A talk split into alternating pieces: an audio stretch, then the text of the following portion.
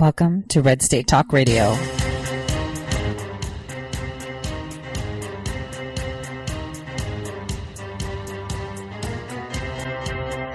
You're listening to Tori Says for the next hour. I'll be your host, Tori.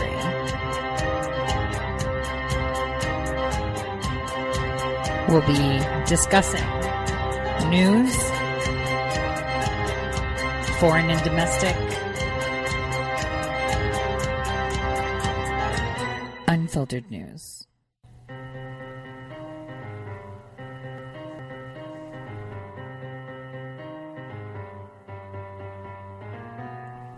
Real news. Welcome, everyone, to the Tori Says Show. I'm your host, Tori. Today is April 11th, 2019, the day before the no Brexit deal. So, today we're going to have a special show. The first hour, we're just going to talk about what's really going on, stuff that we talked about last week, published an article on Friday about it. And I'm going to give you an insight uh, that people have not been paying attention. I've always said it on my show pay attention. Now, I just wanted to explain in the second hour, I will have Cindy Gomez Shemp with me, along with Oscar, uh, who has been reporting from the Mexican side. Uh, it will be live on air through your radio waves and talk stream Live and however you listen to us. Uh, but I promise you that I will upload the podcast within an hour after completing the show. But in the second hour, I will tweet out a Facebook link where you can actually see Cindy's wonderful face and listen to the show and watch videos that she's going to play for uh, the audience there as well. So it'll be an incredible, explosive expose on border security. It'll be uh, two hours. The first hour will be played live on air, and it will also be attached to the podcast. And uh, you can follow it uh, through TalkStream Live through Red State Talk Radio. Uh, but the third hour, you can actually hop on to the Facebook link that I will be tweeting, um, and I will also guide you how to get there. So, without further ado, I want to play a little bit of a song for you guys just to get you in the mood. Here we go.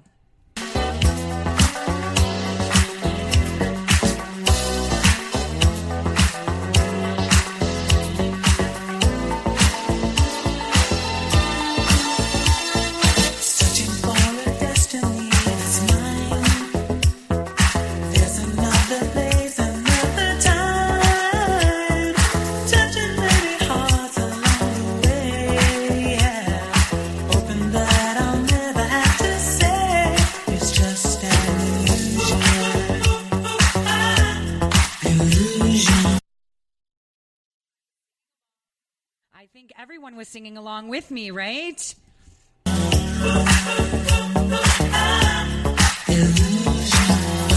Why do I say that, guys? Here's why I'm saying it. Let's just start off right at the bat so I can get you in the zone so you can see how we don't pay attention, how everyone banks on us forgetting things and the illusions that come with it. So if you noticed in my articles all the time on ToriSays.com, I'll have some weird things written in there. Uh, not weird things, sorry. It'll be very coherent, but you have to pay attention to where I just throw in a phrase or an opinion or where I bold in hashtags with words or names. Now, in there, I told you. When he is extradited to the United States, he will tell you what is going on. And none of the people that saw the arrest of Assange were really paying attention. I even said he's going to give a thumbs up to all of us, anyone who actually knows what's going on. And I've been on this from the beginning, from when DARPA started manipulating us on the Chelsea Manning. That is well documented to follow our conversations, to see how we can sway, because we need to talk about Bradley slash Chelsea Manning. We need to talk about that. But before we do, let's listen to someone who has been explaining this. This will make you understand just how people are not paying attention. And they're not paying attention to understand how the mainstream media is simply an illusion. And sometimes even the good guys have to be part of that illusion because a lot of people are like, well, did you see President Moreno? Yes, I did. Yes, I did. But when you are taking down monsters, you tango. Listen. The news magazine of the screen. Living glimpses of history in the making. Hollywood and Washington, there's a symbiotic relationship. They both deal with illusions. Reality doesn't often uh, play much of a part. I think I saw through the myth of the uh, Cold War almost from the beginning. I was a Washington political kid from a political family. Roosevelt first had radio because he had a, this great speaking voice and everyone liked to hear. This Truman proceeded Gore to break Vidal. every arrangement that Roosevelt had set up for a peaceful coexistence. And Truman thought that it would be a good idea. Why not just stay armed all the time? And then he devised the national security state. You've got to go up and swear allegiance to the United States, or else you're a commie. I mean, we, were, we had imported fascism. We get Dwight Eisenhower, who said that we have this great military industrial complex. It is a dangerous thing. And he said this is going to change everything. And the way our country's governed is going to change us politically. Along comes Jack Kennedy, who wanted to make his mark, believed in the Cold War. But he said in this kind of politics, it is the appearance of things that matters. I think everybody should take a sober look at the world about us. The national security state still exists, only it isn't communism anymore, it's terrorism. This is the most serious thing that has happened in the history of the United States. Knowledge is power. We need an honest news system. We need the real news. This is the sort of thing we can build right now without anyone else's permission from the government or from the business community. It's the powers in our hands. If we're not going to sleepwalk into more wars, we think we need to start with a television news network that won't bow to pressure and has the courage to seek facts. And that means independent economics. And that's why we need you. Make a tax deductible donation now of at least $10 a month or a one time give of at least $75. All right, guys, that was the documentary of The Real News. It's real, therealnews.com from back in 2008. The man you were hearing talking is Gore Vidal. And when Assange just sat there in the car and gave the world a thumbs up, he ensured to posture the book to advise all of you that this is simply an illusion. Remember that. So let's break down what's really going on with Assange. See, I mentioned in you know a way that I won't have people asking questions because you know when I was breaking this stuff on the Mandalay massacres, no joke. I had an investigator call me and say, Did you have prior knowledge to this uh, massacre? Because my sources were that good. My information is that good. And things like people knowing things or walking thin lines because they may have great sources, or maybe they're psychic, or maybe they're time travelers, whatever you want to call it. You have to be very careful what you put out there and what you say, right? Kind of like Q you know, people are like, why is it so cryptic? Why not come out? Because sometimes if you come out too hard, people will start asking questions about you. So pay attention to what is really happening. How the stars have aligned, how I said, oh, isn't it serendipity that all of this is happening at once? That we have the FISA application warrants under scrutiny to be unredacted and released to the public. How we know in there we have what? Many, many heads of many, many countries around the world in there that conspired to manipulate the United States electoral processes. Not only that, they further conspired to overthrow a duly elected president of the United States. That's also in the Mueller report. That gives us superior leverage. Superior. Remember, tomorrow they were supposed to come up with a Brexit deal, or else they'd exit with no deal. Hmm.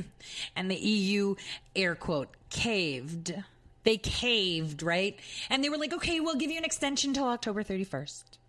But you better hold EU elections within the United Kingdom, even though you want to exit, because you're still part of us and you still need to follow our laws. You better make sure you do it. Sounds like the people of the United Kingdom are being held hostage. so here's where it gets interesting. This was actually being discussed with the EU. So when they announced it, it had already happened. It was just dotting the I's and crossing the T's. And the thing is, people are so not able to think on their own to see the cues all last week, we had worldwide leaders and corrupt ones like Barack Hussein Obama visiting and discussing things. Right? Merkel, for the first time, showed concern of Julian Assange being extradited to the United States. First time last week, we saw that the United Nations decided, oh, he has civil rights, he has human rights. We are so worried. But now, now you're worried? You're worried now that the United Kingdom is forced to hand over Julian Assange to us? I mean, we did write out an indictment for him, right? Last year in March. Last year in March, where if you check the indictment, the foreman's name is redacted. I wonder who that is. And last year in February, or was it January? Dana Rohrabacher from the representative, Republican representative Dana from California went where? Oh, yeah, that's right. London. To the Ecuadorian embassy where he met with Julian Assange. People forget so easily, but here's where they forget and don't pay attention because the media just gives you that illusion you're not paying attention. Chelsea Manning was deposed in March of 2018. Was constantly deposed up to the point where she stood on a ledge. Oh, I'm so sorry, my friends. But then retracted that. Let's talk about Manning, right? Manning was pardoned. Why did they get par- why did she get pardoned? Why? I mean, after all, she copied information off of our networks while in Iraq and mailed it to Julian Assange, didn't she? Hmm, that's interesting.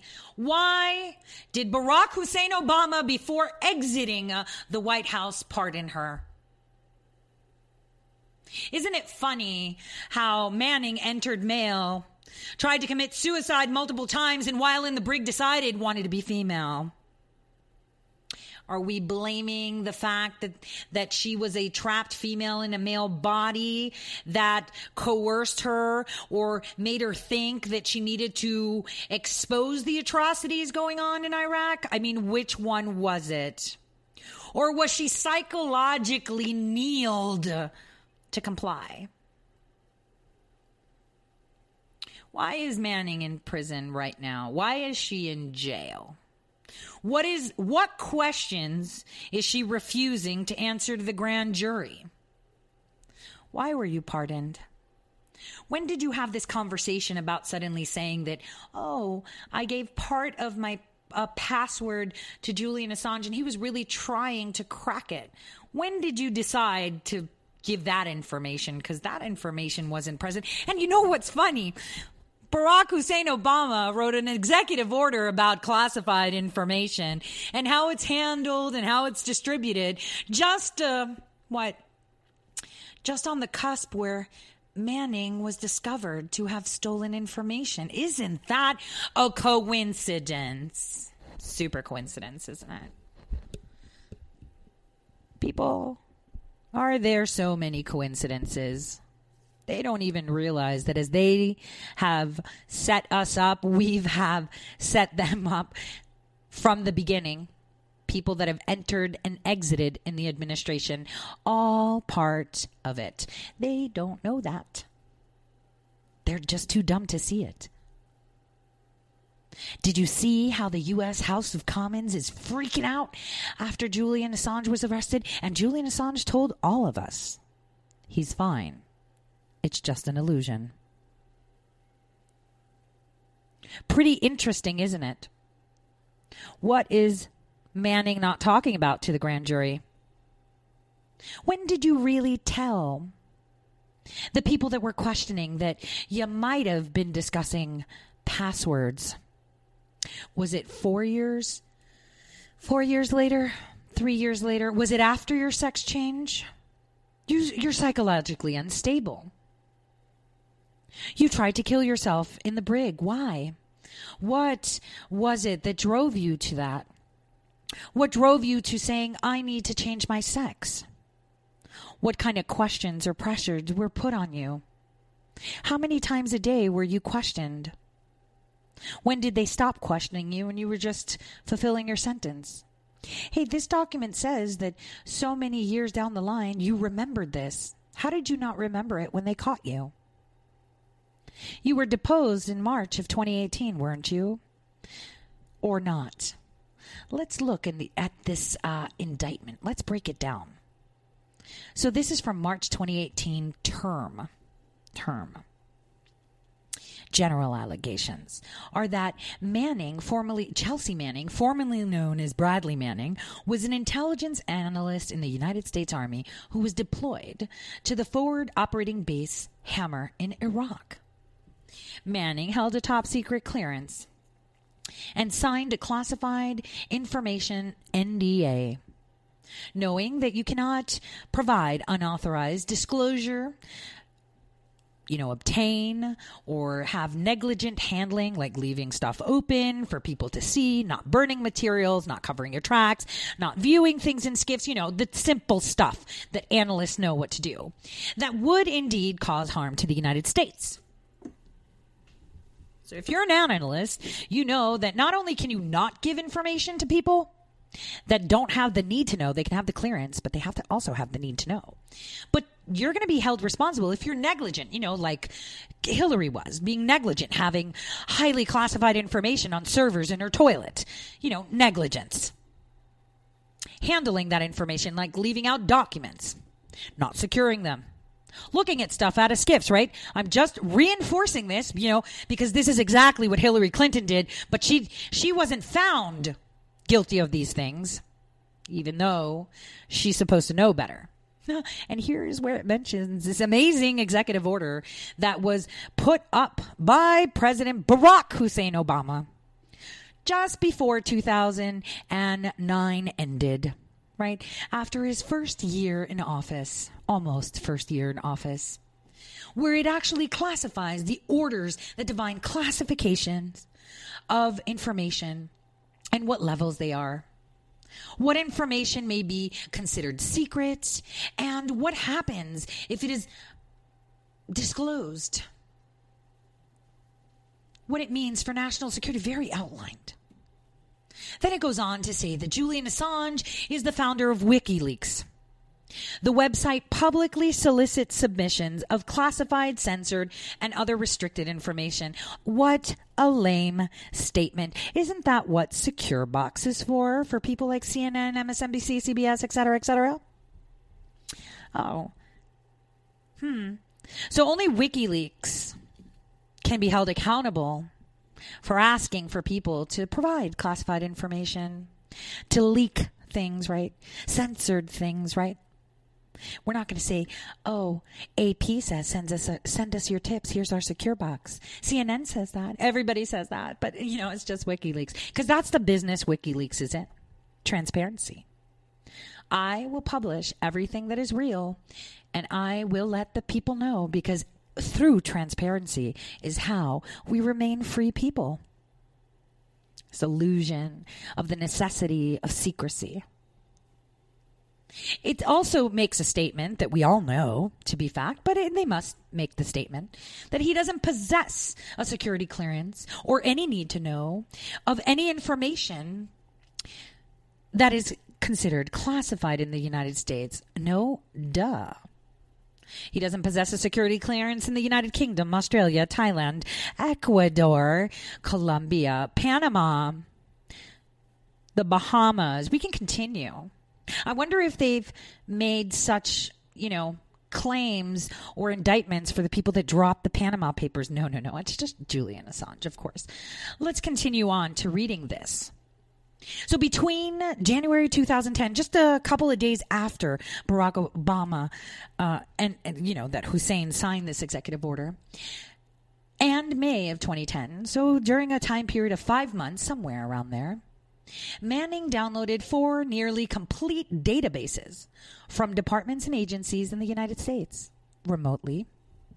These databases contained approximately 90,000 Afghanistan war related significant activity reports, 400,000 Iraq war related activity reports, 800 Guantanamo Bay detainee assessment briefs, and 250,000 U.S. Department of State cables. Many of the, uh, many of those documents, of course, were classified. I mean, cables. Hello. And uh, just like Barack Hussein Obama's executive order and those orders that came before it that were pretty weak, Manning provided this information to people that worked with WikiLeaks so that WikiLeaks could publicly disclose it on their website publicly releasing the vast majority of those records on its website in 2010 and 2011. Pay attention. The vast majority, meaning what? Assange has a treasure trove. because everything Assange gets, he doesn't publish. He doesn't put things out there that would actually call, cause harm uh, to a nation directly, um, but transparency that will cause harm to corrupt nations, to corrupt persons. Let's get it clear, right? Because he could have dropped other things and he didn't. So let's be just in that. Not saying that what he's uh, that uh, I think what he's doing is okay. I mean, if you're releasing information that indicates indicates usurping governments colluding against free people, terrorism, terrorism of your own people, creating these illusions, having kids in pools for people's entertainment. What did Hillary say? She was going to slaughter a chicken for Moloch. Spirit cooking dinners. Sending out attorneys for pedophiles. Things like that. Globally. Big politicians globally making money off the people. Making money off the people. So he's kind of a hero in the sense that he is trying to liberate people to break out of this illusion, right? This illusion that's being created.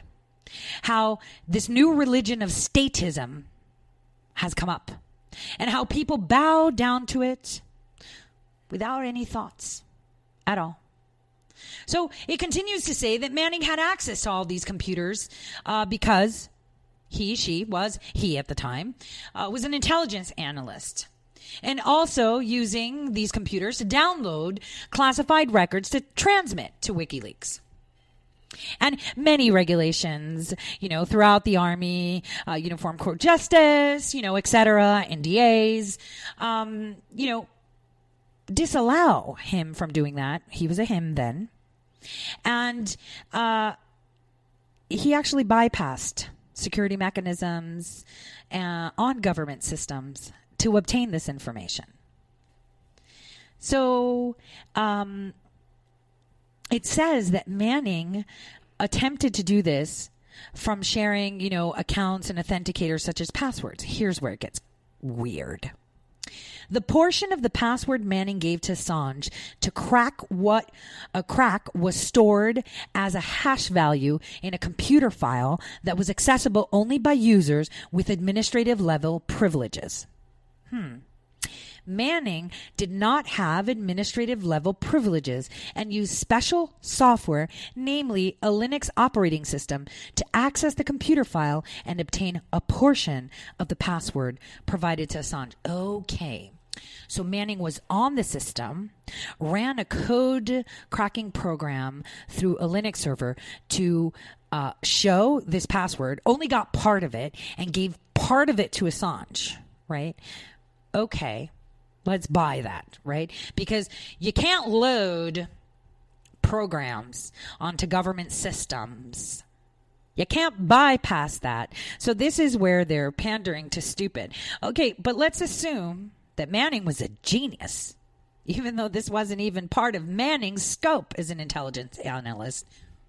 Wasn't trained in algorithms, et cetera, et cetera. But let's pretend that he actually had this, you know, CD manifest somewhere in Iraq at some point, or picked it up on the street, or, you know, and smuggled it into a skiff to get on these servers. Let's just pretend that Manning was such a genius and only cracked half of it and gave it to Assange.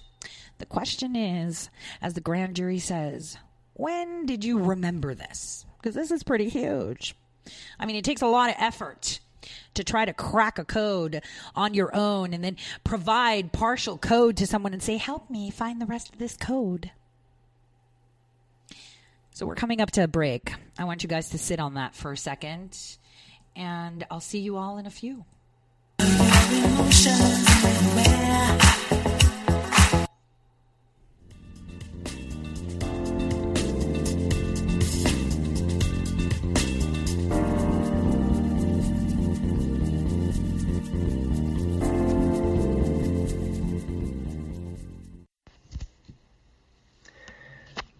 Hello, my fellow patriots. My name is Michael Flynn Jr., and I am the proud son of General Flynn. Your support of the last two years has been incredible and will never be forgotten. If you'd like to continue supporting General Flynn, you can donate to our Legal Defense Fund. Any donation is welcome. To donate, go to www.mikeflynndefensefund.org. Thank you, and God bless America. How did you become addicted? A friend? Were you at a party and someone said, hey, try this? Then you got the cold sweats and started shaking. And the more you did it, the more it didn't work. So you switched to the needle. Now you're a train wreck. Drinking, drugging, broke. Your family hates you. And you hate you. Get out of your hell on earth now. Call the Detox and Treatment Helpline today for immediate help. In many cases, your insurance may cover the costs. We can't guarantee it, but we can guarantee we have what you need to change your life for the better. Pick up your cell phone and call right now. 855 700 2978. 855 700 2978. 855 700 2978. That's 855 700 2978. Guaranteed life insurance with no medical exam. Sounds great, right? Even better, your rates will never increase and benefits will never decrease. If you're a U.S. citizen between 50 and 80, you can get life insurance guaranteed. It's not guaranteed in every state, and you may not qualify for every policy, but when you call, you'll speak with a licensed insurance company. They'll give you all the details about guaranteed life insurance. So call now 1 800 707 1219. 1 800 707 1219. Hey, this is Leonora Cravota from Red State Talk Radio for My Pillow. I used to have trouble sleeping. My Pillow changed all that. I now fall asleep within moments of my head touching my pillow. That's how comfortable My Pillow is with its patented interlocking fill. My Pillow stays cool and does not go flat. Plus, it's machine washable and dryable. My Pillow has a 10-year warranty and a 60-day comfort guarantee. My Pillow is also the official pillow of the National Sleep Foundation, and it's made right here in the USA. My Pillow is now offering Red State Talk Radio listeners a four-pack special with two premium standard or queen pillows and two go anywhere pillows. That's four pillows for the price of one. To take advantage of this special offer, call 1-800-961-9194 and ask for promo code Red State. That's 1-800-961-9194. Promo code Red State. Put sleepless nights behind you with My Pillow, the most comfortable pillow you will ever own. For the best night's sleep in the whole wide world, visit mypillow.com.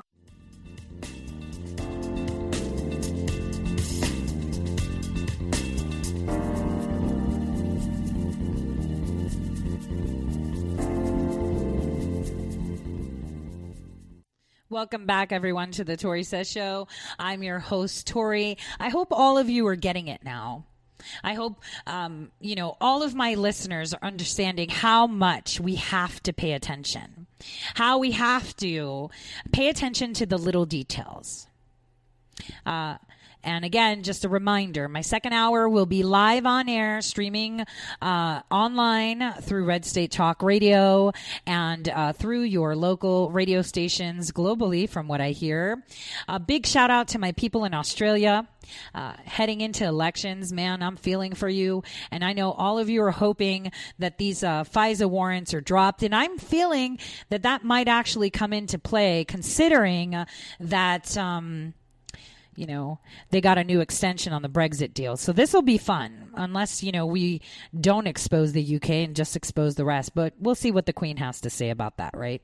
So I wanted all of you to kind of go to ToriSays.com and find that article where I titled it Serendipity, uh, FISA warrants, uh, Mueller, Assange, Brexit, and how Obama was there. In there, you'll see how the UN started to have such concern for Assange. They knew.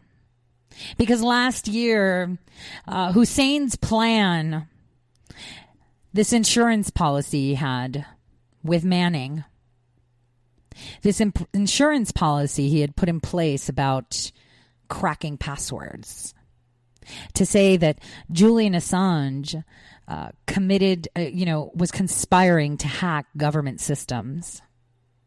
Here's the rest of this, just so that you can understand just how dubious it is. Cracking the password would have allowed Manning to log on to the computers under a username that did not belong to her. Such a measure would have made it more difficult for investigators to identify Manning as the source of disclosures of classified information. But she didn't. Right? She didn't. She had authorization to get in there. And we all know that there's universal access, so they tracked her down from entering into SCIF areas. Some people will just put anything on paper when they want something done. Prior to the formation of the password cracking agreement, Manning had already provided agreement. So now she's entered into an agreement with WikiLeaks about password cracking. Okay. So now we've escalated from him just getting stuff and people sending him stuff and him soliciting that he had an agreement with Manning to break this password. She had already provided WikiLeaks with hundreds of thousands of classified records that she downloaded from department agencies of the United States, including Afghanistan, war related, significant activity reports. We named them before, right? All of that. At the time, entered, he, he entered into this agreement Assange, that is, knew that Manning was providing WikiLeaks with classified records containing national defense information of the United States. So now Assange entered into an agreement. Assange was knowingly receiving such classified records from Manning for the purposes of publicly disclosing them on WikiLeaks. Uh, so WikiLeaks gets tips. WikiLeaks gets leaked information, just like every other news agency. But now he's entered into a contract with her while he's getting this information. So, for example, very specific, March 7th, 2010, and remember this document was written on March 6, 2018, eight years later, of course, uh, Manning and Assange had discussed the value of the Guantanamo Bay detainee assessment briefs on March 8th of 2010.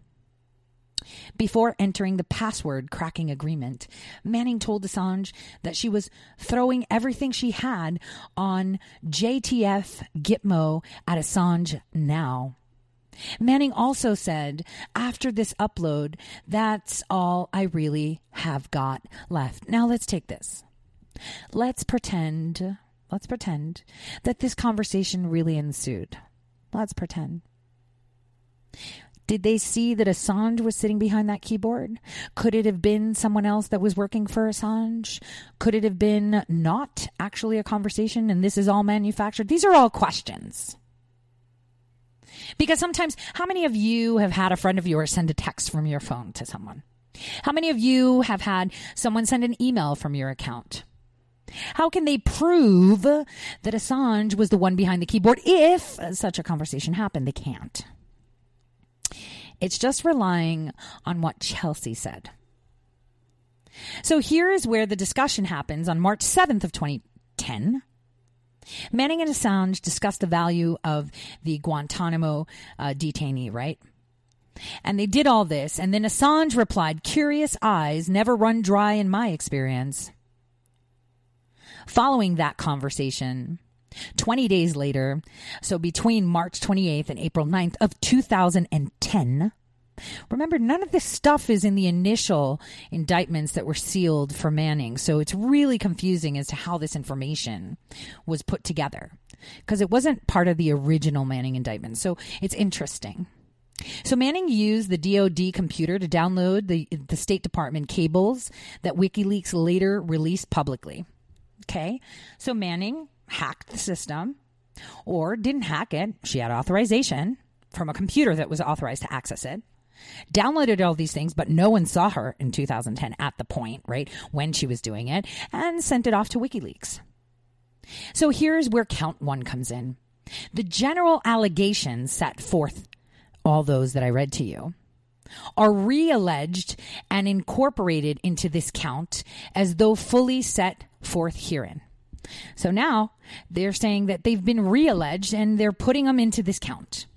Beginning March 2nd, 2010, and continuing thereafter until on or about March 10th, the exact date being unknown to the grand jury. Wait a minute. I thought you had ironclad proof that she was talking with Assange. How do you not know the dates that they exchanged this information? Are you going with the word of Manning? Sounds funny because she got a plea deal both dates being approximate and inclusive in an offense begun to committed outside of the jurisdiction of any particular state or district of the United States. The defendant, Julian Paul Assange, who will be first brought to the Eastern District of Virginia. What have I told you about the Eastern District of Virginia? That is where all the spooks get held. That is where anything national security goes. And that is where people go to trial and you never see anything about it. If you do, it's because they want you to. So, knowingly and intentionally, conspiring, combining, and uh, conspire, confederate, and agree with other co-conspirators known, un, uh, known and unknown to the grand jury to commit an offense against the United States to wit to knowingly access a computer without authorization and exceeding authorized access, to obtain information that has been determined by the United States government pursuant to the executive order that were ri- that was written a couple days before Manning started downloading all this information, right? That would require protection against unauthorized disclosure. Oh, national defense classified it up to the secret level. Intention B, to intentionally access a computer without authorization and exceeding authorized access to obtain information from the Department Agency of the United States in furtherance of a criminal act in violations of the law of the United States, violation Title 18 United States Code Section 641793C and 793E. Huh. So the purpose and the object of the conspiracy, the primary purpose of the conspiracy was to facilitate Manning's acquisition and transmission of classified information related to the national defense of the United States so WikiLeaks could publicly disseminate the information on his website. Hold on.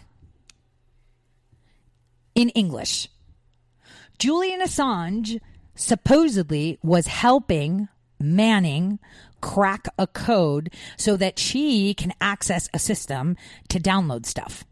But she had already downloaded stuff that Julian Assange has. But for some reason, they don't know when, but they're pretty sure it happened, but they have no evidence of it happening except for what Chelsea Manning said. Um, they entered into an agreement where he's helping her try to crack it. And that she was like, oh, I can only do this. And maybe he guided her, as they say. So they say manners and means of the conspiracy that Assange and his co-conspirators use the following ways, manners, and means, among others, to carry out this purpose. It was part of the conspiracy that Assange and Manning use the Jabber online chat service to collaborate uh, on the acquisition and dissemination of classified records and to enter into agreement to crack the password stored on the United States Department of Defense computers connected to the secret in internet so the sin network. They call it the secret internet protocol. It's actually called the sin network. Sins. Funny right? For a secret government database to be called sin. But i want you guys to pay attention. They don't know the exact date that they made this agreement but they're saying that they used a chat app to talk about it. Well, if they use a chat app to talk about it and you caught her with this chat app, where's the chat that Julian Assange was talking to her about it, where he said, Yeah, let me help you crack the code, send it over to me? Oh, they don't have that. Because if they did, they would know what date it happened. They wouldn't say, oh, it's around this area. So they're going by what Chelsea Manning, who used to be Bradley Manning, who is an unstable person, who has probably been victim to government programs kind of like MK Ultra, right? Because that's a real thing. That's on federal databases. To say this. So they've just got her word against facts. So here's the next part. It was part of the conspiracy that Assange and Manning took measures to conceal Manning as a source of disclosure of classified records to WikiLeaks, including by removing usernames from disclosed information and deleting chat logs between Assange. Oh, this is how they're excusing it. Okay. So they're deleting chat logs, right? But they knew they used the chat app. How they know they use the chat app? Oh, Manning told them, right? So they tried to conceal the leaker. Well, that's true. I mean, Julian Assange didn't tell us that it's Seth Rich, but he kind of told us, but he doesn't tell you because he keeps his sources secure. Hmm. kind of like every other journalist, right? We don't give our sources up. We'd rather go to jail than give up our sources. So here's the thing they don't have anything. This is this is where the illusion kicks in. Pay attention, guys. So it was part of the conspiracy that Assange encouraged Manning to provide information and records from departments and agencies in the United States. So did he encourage it because he advertises it on his website or did he say, go get it for me? Because if I remember correctly, Manning had said that she contacted them and it was really hard to get in contact with them because she could only drop the information or mail it off. I'm pretty curious.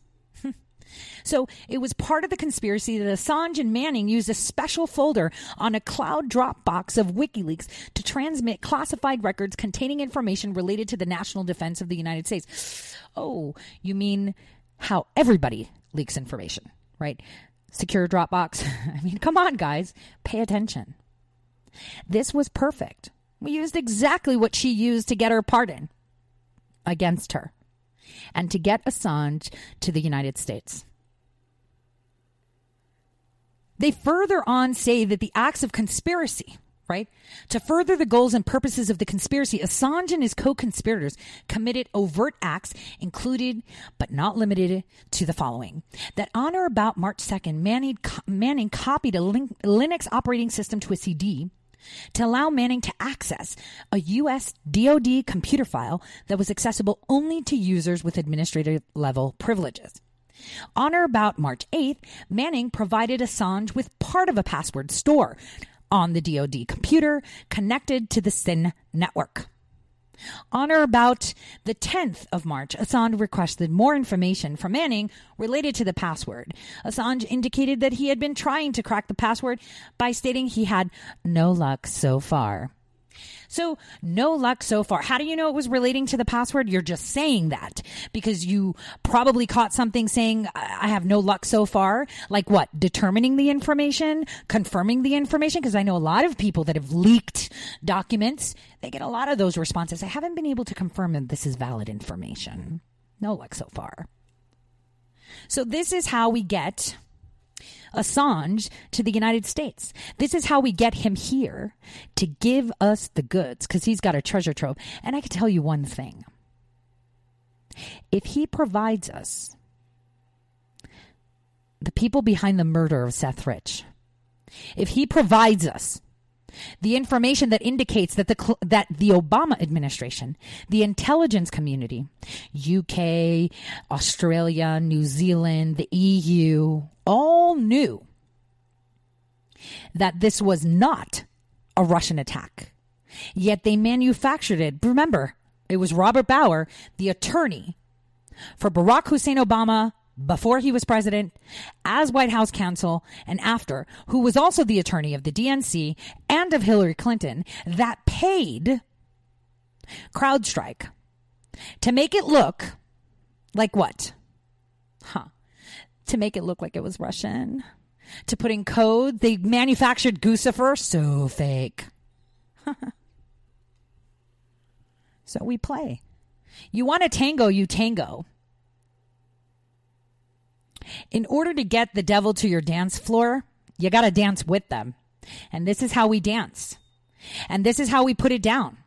And this is why a year after this indictment, Chelsea Manning has to answer to a grand jury. Has to answer to say, when exactly did you remember all this information? Was it in 2018 when we asked you about it? Or was it right before you got pardoned? Was it while you were transitioning from a man to a woman? And why did you decide to do it? Did you feel trapped all your life? Because none of your history suggests such notions of you feeling awkward in your body. What is it exactly? How did this come about? Tell us how you were talking with Assange and when you decided that you wanted to give this information. Because, see, the information that we had on you when we tried you was completely different to this information. So please explain. But you know, Chelsea didn't want to talk, so she's in jail because she refuses to answer questions. I mean, that's what you do to your masters, right? When your master, you know, brainwashes you to the point that you even change your sex. and here's the thing she's been hanging around all the people that adore Assange, that adore him. And people just didn't see it. I mean, just a couple months after all this, you know, this indictment goes through and they stamp it with a seal of approval in 2018, filed in a court. She decides that she's going to stand on a ledge and then says, Oh, it was nothing.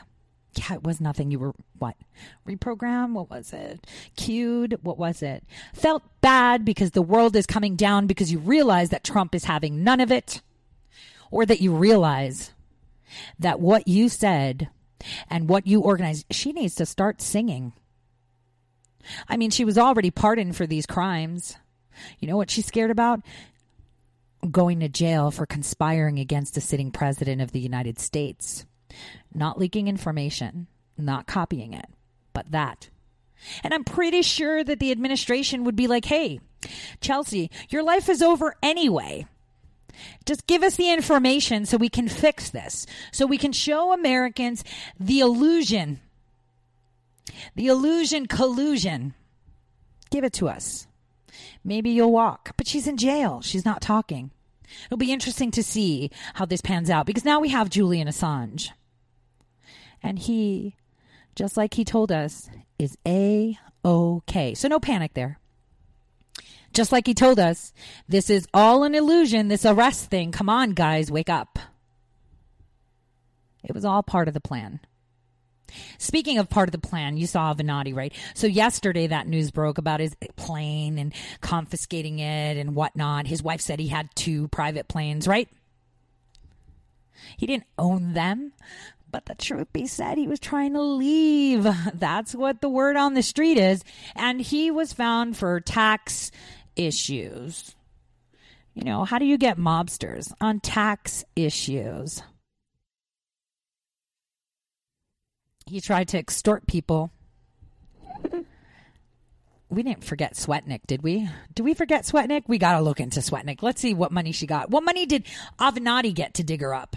Hmm, pretty interesting. So he's not only getting held for extortion, not only implicated in the Smollett issue, which, by the way, Kamala Harris just spoke up after a very long time. Does she feel safe now?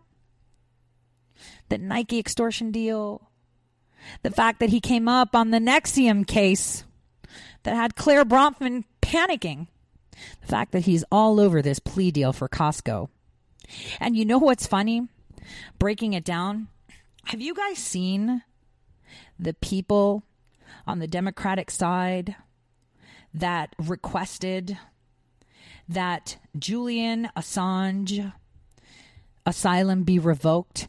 You remember when they asked for that? That was right after this indictment came out, right? This indictment that they think would hold him accountable. Because they were like, yeah, the UK is going to have him. He's not going to survive. He's going to have an accident. Let's talk about these names. Remember Blumenthal? You know how much Assange has on Blum- Blumenthal? You got a lot of stuff going on down in Venezuela and Brazil, right? We've seen your portfolios. Michael Bennet, Joe Manchin. Ooh, look at that. Menendez. What's going on with him? Oh, didn't he have like a hung jury or something? So he wasn't innocent but wasn't guilty kind of thing. So corrupt out in California. Seriously. Dick Durbin. Ed Markey. Coons. Coons the Goon. Shaheen. Mark Warner, And lo and behold, Dianne Feinstein with the Chinese, right? Chinese spy working for her. Where's that? Dianne Feinstein implicated in this Costco thing of blackmailing anyone that came out in support of Kavanaugh. Oh gosh, aren't the stars aligning? Like I said, April showers. Can you see them panicking? You could hear last night. I was up at twelve thirty, and I could hear buttholes puckering around the globe. It was like all of them. They are literally on fire. The European Union is in full panic mode. They thought that they got one on us with this extension for the Brexit deal. Mm, yeah, well, you guys went live with it, so now we went live with Julian Assange. Because, see, the United Kingdom, the Queen, does not like to have her white gloves dirty. Where is that invitation, by the way, for that state visit? We're not hearing about it, but we know that it's being organized. Where is it? Interesting, isn't it? Interesting how Barr yesterday and the day before yesterday, day before yesterday, yesterday reconfirmed yes, there was some spying going around. And guess what? That Mueller report will be released in about the next week.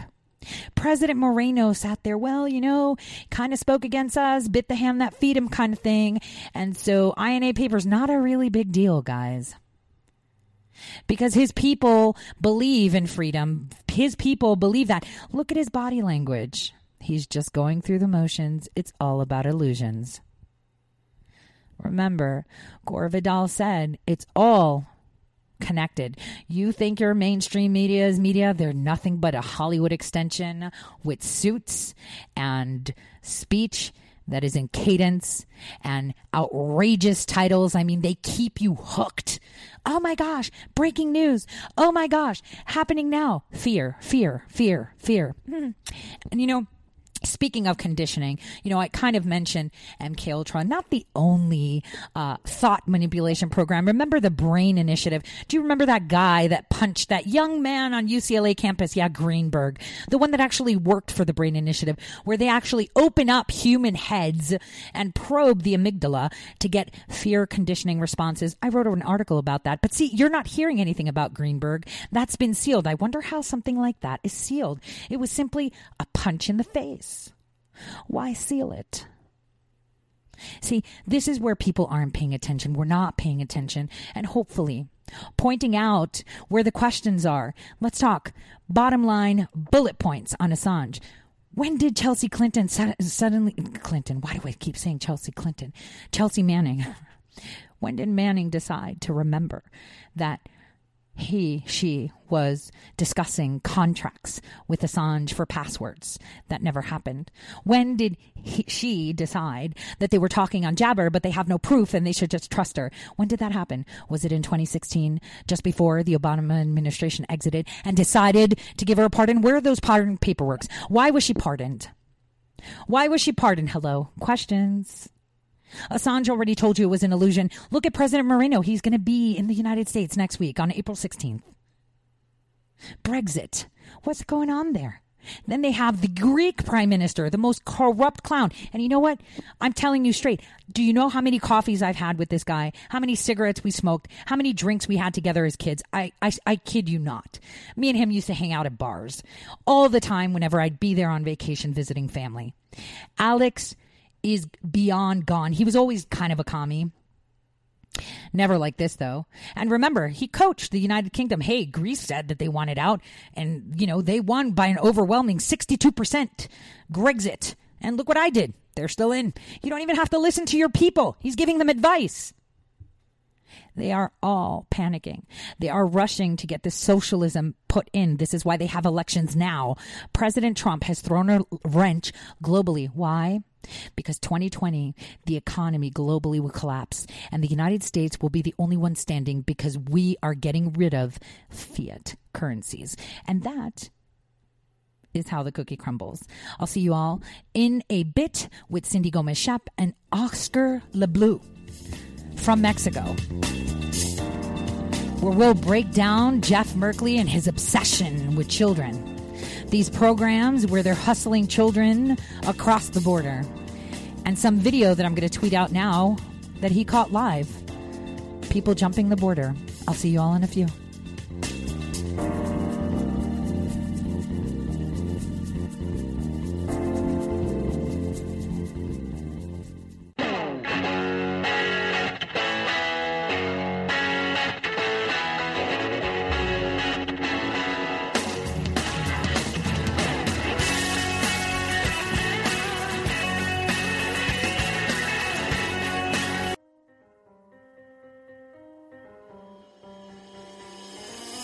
Welcome to Red State Talk Radio.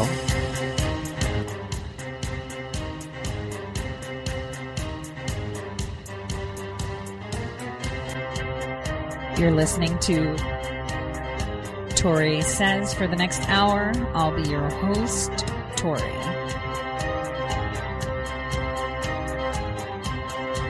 We'll be discussing news,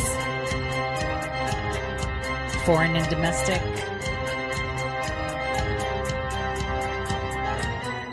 unfiltered news.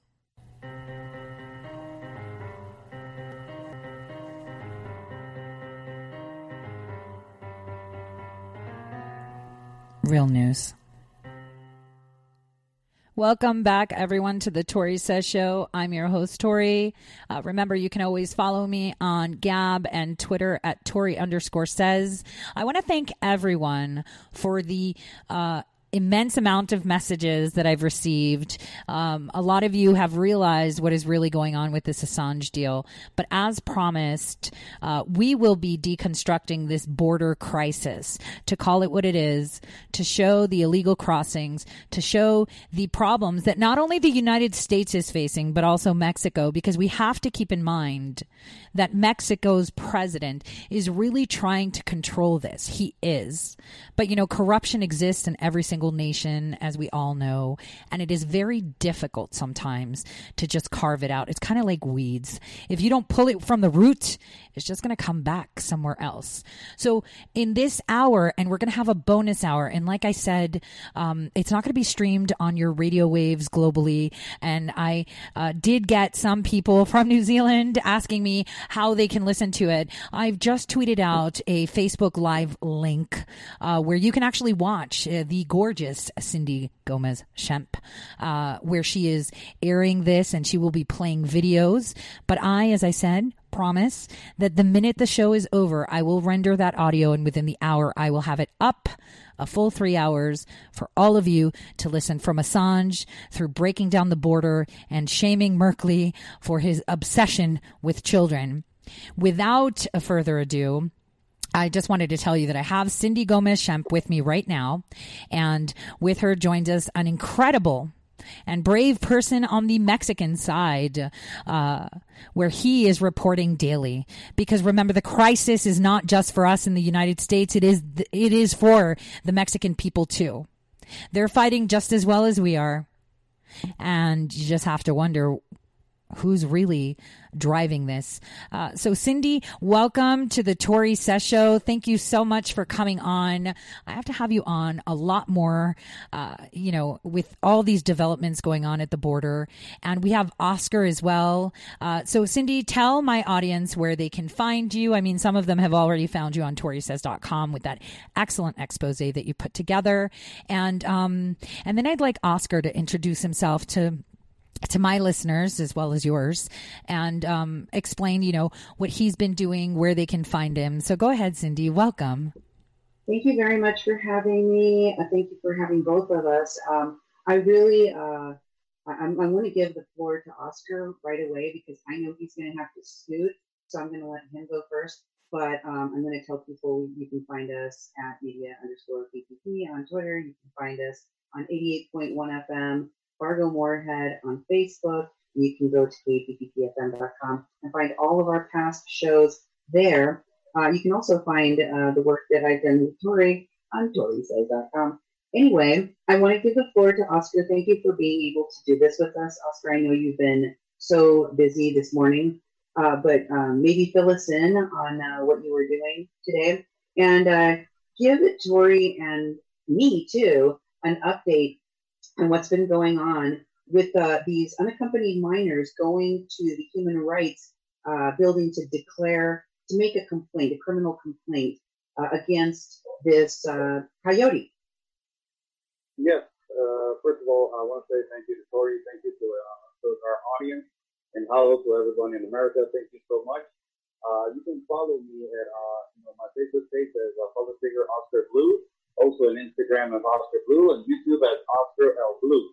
Too. Uh, hi to everybody, Cindy. Hi to everybody. Uh, Tori, thank you so much for having me on your show. And uh, yes, uh, you know, uh, regarding regarding this unaccompanied minor, uh, there's a man that is wanted for their arrest. Uh, his name is Nicolas Esteban. He's from Guatemala. This guy was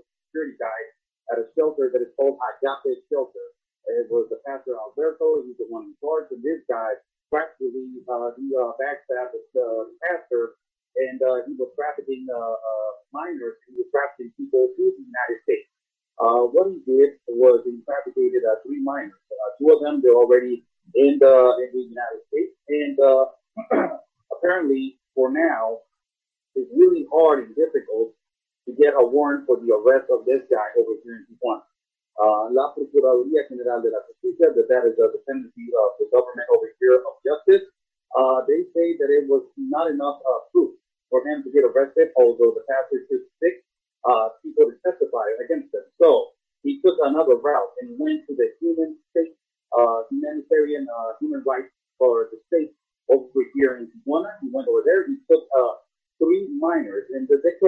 for one of them was outrageous. She uh, she uh, she opened up and she said about Nicolas Esteban that this guy has been pursuing her for the past three months. And one of the things that he, that she said was that not only he was trafficking minors, not only that, he was collided with some organizations from America who works to collide with uh, trafficking minors. But not only that, too, this guy has been telling this uh, minors that they are not going to pay one cent if they uh, interact with him uh, uh, sexually. So, so you know, this is oh, disgusting. God. This is so disgusting. So this, this guy is not only wanted over here for trafficking, kidnapping, he's wanted now for trying to have sex with a minor and offering himself to not only one minor, to every minor, to every minor. And this particular uh, individual has uh, his wife is in the United States. So the rumor is after, sorry for the noise there, after uh, after he was uh, everybody you know confronted him, the rumor was that he, that the number one option is to cross illegally to the United States. So there's a possibility, a strong possibility that this particular individual uh, is 90 to 100 percent already in the United States. So you have, you know, this kind of individuals and this kind of people are the ones that we're having over here in our city. There's no security. There's no there's no filters for inspection. The, the shelters are full. Everything is full. You have families constantly not caring about their children. We have children there unaccompanied by the number that it was out, that it was outrageous for the for the month of February, seven thousand nine hundred and forty six unaccompanied children that we know of, and the pastor has seventeen children they're unaccompanied by, and their ideology is to cross the United States whether they have or they don't have a parent. They don't care. So they are willing to sell themselves, a lot of them, and a lot of them they are being offered to have, you know, in, uh, sexual encounters with this coyote. Um, Oscar, can I just ask a question? We're referring to the Guatemalan gentleman, right? The Guatemalan um, coyote, uh, and I'm pulling up his name. Uh, it is Sebastian Nicholas Esteban, right? Um, we have his ID, uh, and we do have videos where Border News Network has confronted him for these missing children. Now, I have sent all this information to ICE as well, uh, because his wife is as, um, and I know that you're in Mexico and and you know our connection is a little bit low on your end, Oscar. Uh, I just want to reiterate to people that these are children being trafficked, and what he does is kind of like you know how drug addicts will sell their body for drugs. He is having sexual encounters or um, telling children to have sexual encounters with him so that he can cross them on the border. So it is assumed that now he's already in the United States. We can all thank Senator Jeff Merkley and Representative Correa for that. Um, and go ahead, Oscar. Please explain to the audience more in regards to this coyote and how this coyote is actually working with American taxpayer funded organizations. Yes, uh, you know, actually, uh, I did this, uh, you know, interview with Cindy at her show uh, not so long ago, and I confronted some lawyers right here. There's a, there's a part, there's the pedestrian entrance to the United States that is called El Chaparral.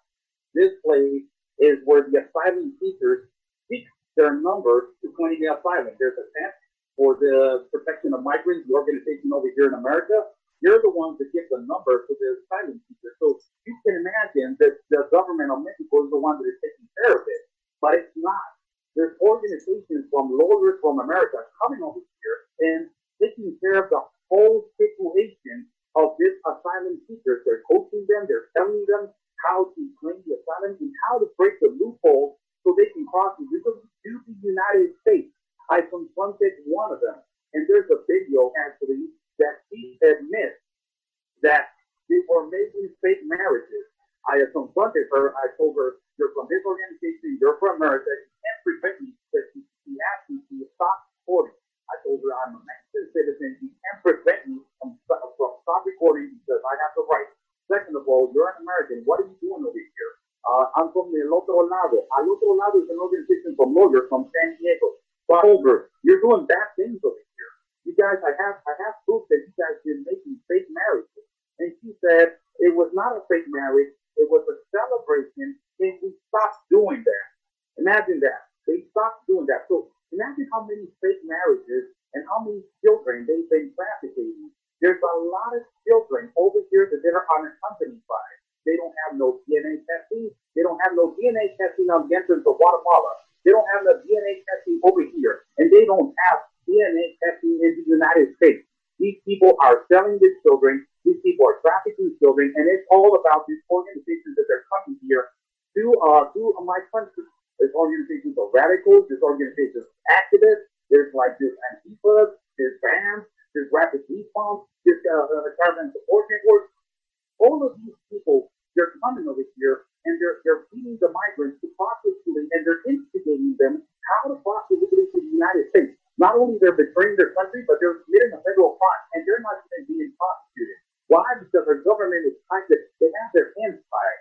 This treaty with this, this international pact of immigration from the United Nations is the one that has our hands tied. Why? Because it overrules our Constitution on the Article 30 that explains that no foreigner can come over here and practice law, but they're violating the Constitution.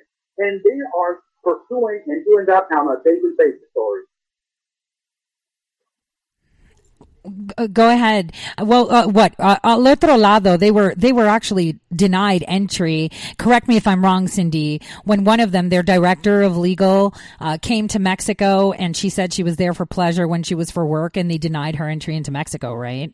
Well, let me let me just clear up how this whole thing happened. Okay, the Al Otro Lado lawyers. There's three main founders of the organization, which is Erika Pinheiro, uh, Nora Phillips, and then you have um, uh, the refugee program, per, the asylum seeking refugee program person, Nicole Ramos. Now, Nicole Ramos had her SENTRI Pass revoked, so that that that's only done by Border Patrol, and that means that the fast pass that she had that allowed her to go into Mexico and, and back to the United States very quickly is no longer available to her. Erika Pinheiro was stopped at the Mexican border and said, You can't come in. And, and Nora Phillips, she flew into Guadalajara. She was going to meet a caravan there uh, to give them legal advice, but she lied to Customs and Border Patrol and said she was on vacation. So she was stopped. She was, uh, you know, um, flagged. And then they questioned her. I believe it was like nine hours, separated her from her husband and her child. She was very upset about it. There was a lot of tears when she came back to the U.S. And after they interrogated her, they deported her to the United States. So she has been literally kicked out of the country. That was because she lied about what she was doing in Mexico. And I was told by Pastor Albert Rivera, because he's very aware of how they, these folks operate, that uh, she she and, and the lawyers from Al Otro Lado go and meet the caravans where they are within Mexico and they tell them, they coach them, hey, uh, if you go to Tijuana, you're going to have free legal because we're right there on the other side in San Diego and I'll be your lawyer. We'll be, we'll be your lawyers. So if you want to have free legal advice, if you want to have a free lawyer, come to Tijuana. And um, Oscar can probably explain this better, but they, I mean, his city is overrun with these folks because the, the lawyers are luring them there. There's a reason why everyone is going to Tijuana, and it is because these people are telling them this is the place to go because you'll have us on the other side of the border, and there's all of these services ready and waiting for you. Yeah. And of course, this has had a horrible effect on Tijuana, the city.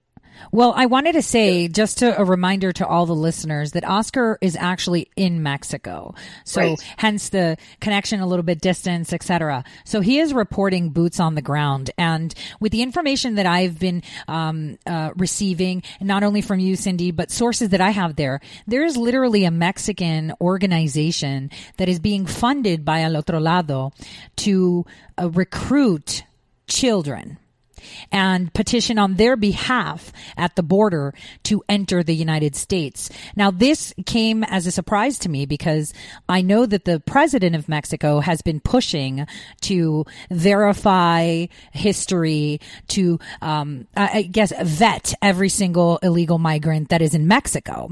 And I wanted Oscar from that side of Mexico to kind of explain to everyone how the president has been actively trying to do this, but there are facets within his immigration department that are so corrupt that they're teaming up with companies like Al Otro Lado that are having, um, what is it? Southwest is South Key West, Southwest Key. There's an organization on the other side of the border that actually takes in all these children.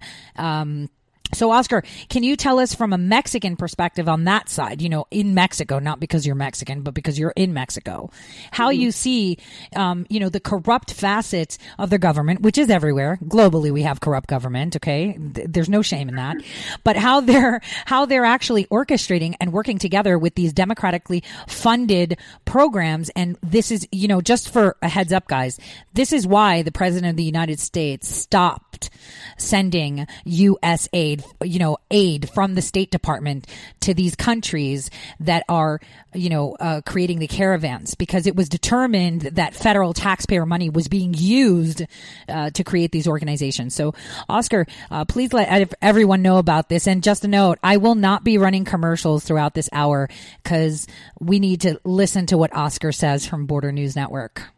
Mm-hmm. Yes, uh, you know, there, there's a big problem here.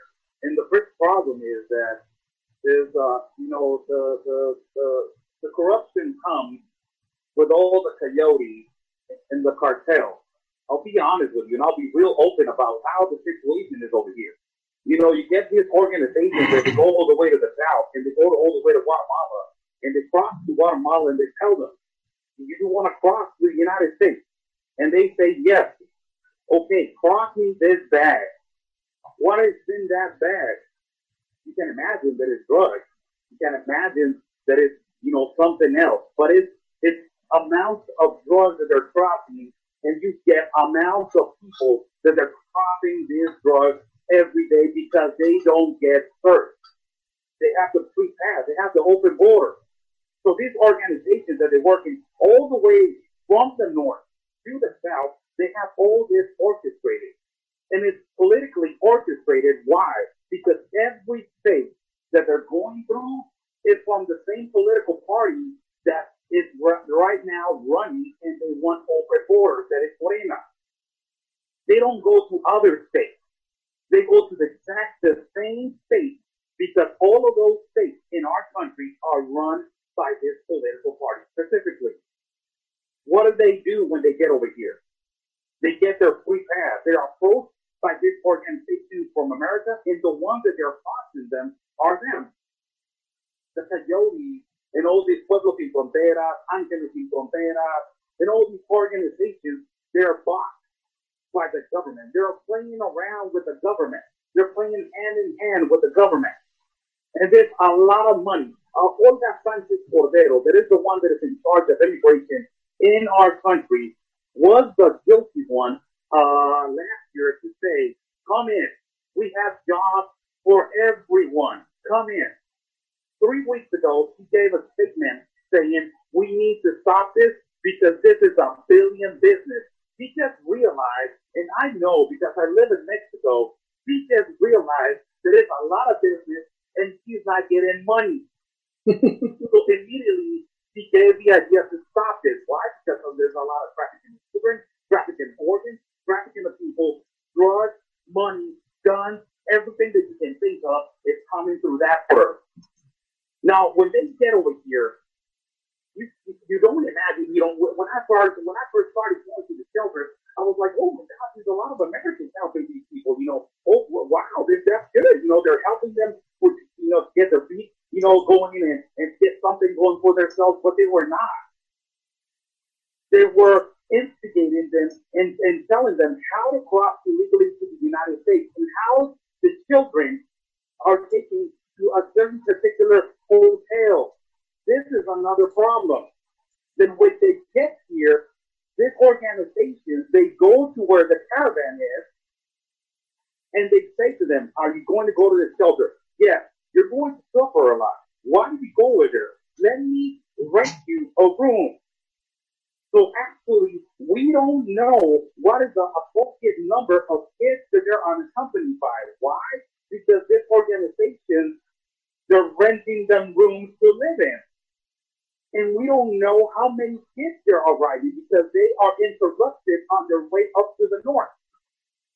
It's a whole corruption with the government, and right, right now they're stopping them. The rumor is, the rumor is right now that because of uh, Donald J. Trump, uh, President of the United States, uh, threatening to close the border, our president has started deporting. Of two days ago, he started deporting, and the amount is between 200 and 300 immigrants that they started deporting now. And that is why there's been a little bit of riots over there with Africans and Asians. And, you know, there was a leader that just got caught that is from Cuba. His name is Vicente Hernandez. And he's a, he's a medical, he's a, he's a doctor and neurologist, doctor. And he got stopped because he was one of the leaders. So, you know, they're not giving humanitarian visas right now. They're not giving uh, transit visas. They're not giving nothing. Why? Because of Donald J. Trump. Why? Because they're they're they're breaking all the loopholes. Sorry, all the loopholes. The number one loophole that they're breaking is if they we see this all day over here. It's so ridiculous.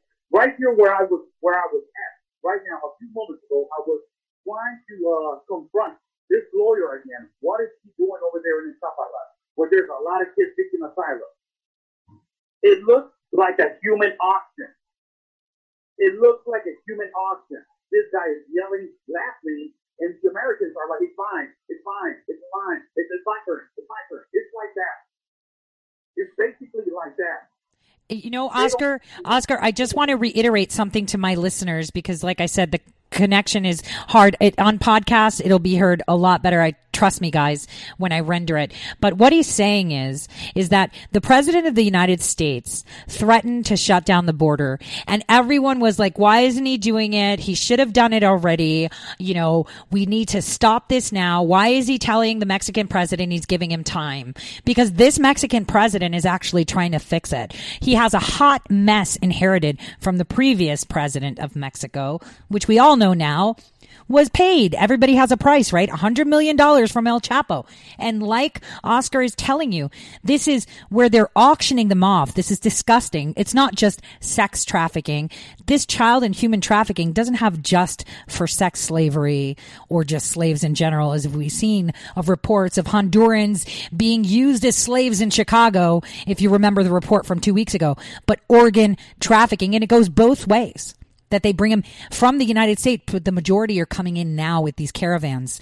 So this is a real problem. This is a border crisis. And we all have to appreciate that the president is doing it in the best way he can without showing that he has no confidence in the president of Mexico. Because if he doesn't show that he has confidence for the president of Mexico, Mexico will be tits up in, in, in actually from zero to a hundred uh, the minute something like this happens. So continue. Sorry, Sorry Oscar. I just wanted to reiterate that.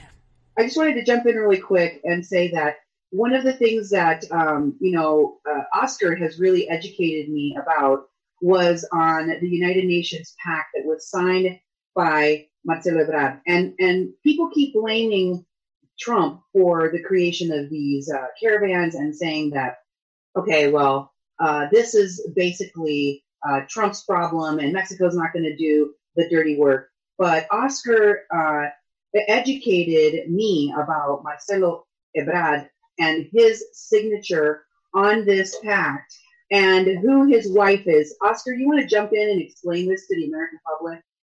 Yes, you know, uh, uh, in 2015, the worst president that ever existed in our country, Peña Nieto, the last president, he signed this international pact of immigration. He was colliding with Obama because Obama wanted to sign it too at first. So they were working together. The only one that signed it, pre-signed it, was Peña Nieto and Marcelo Ebrard, that he, that he was at the time still in charge, but it's at the time that this president he was, he was the one in charge of international relations for Mexico. He signed the International Pact of Immigration. What does this tell you? That is open borders. Now, mm-hmm. the, the, new president, man, and on December 11th, he's still the person in charge of international relations. So he signed it on December 11th, the pact in Marrakesh, in Morocco. He signed it. So what does that tell you? That it's going to be open borders, open border, and they have they have they have rules in that international pact. They have to come in in an orderly fashion, documented, peacefully, and with a purpose. That it tells you right there, but it just withdraws all the rights that Mexicans have because we need to treat them equal. We can't insult them. We can't treat them bad. And if the media treats them bad, we can be prosecuted. They have the same rights. We need to give them medical, education, food, clothing, and you know, comfort them. To a point, if they're okay to migrate where they're going, that is where our job is finished. So this international pact of immigration is violating, they're violating their own pact because they're not coming documented they're not coming peacefully. We already know that they are damaging my sovereignty of my country. They're not coming in uh, with a purpose. The purpose is to violate the law of the to the United States. They don't want to stay in Mexico. They already told us that they're really disrespectful. Uh, a lot of them, they're really disrespectful and they're activists. A lot of them, they're terrorists. A lot of them, they are ex-convicts. So all these things all these things come to one thing that is really weird. Marcelo Ebrard's wife is from Honduras. Mm. This is a thing that is really weird, and it's a rumor that is going real strong with a source that I got in Chiapas. Marcelo's wife, Marcelo Ebrard's wife, that is the guy that is in charge of, of the international relations in Mexico, he's from Honduras. They're trying to take out Honduras trying, trying to take out uh, Juan Orlando Hernandez. That is the president or the dictator from Honduras.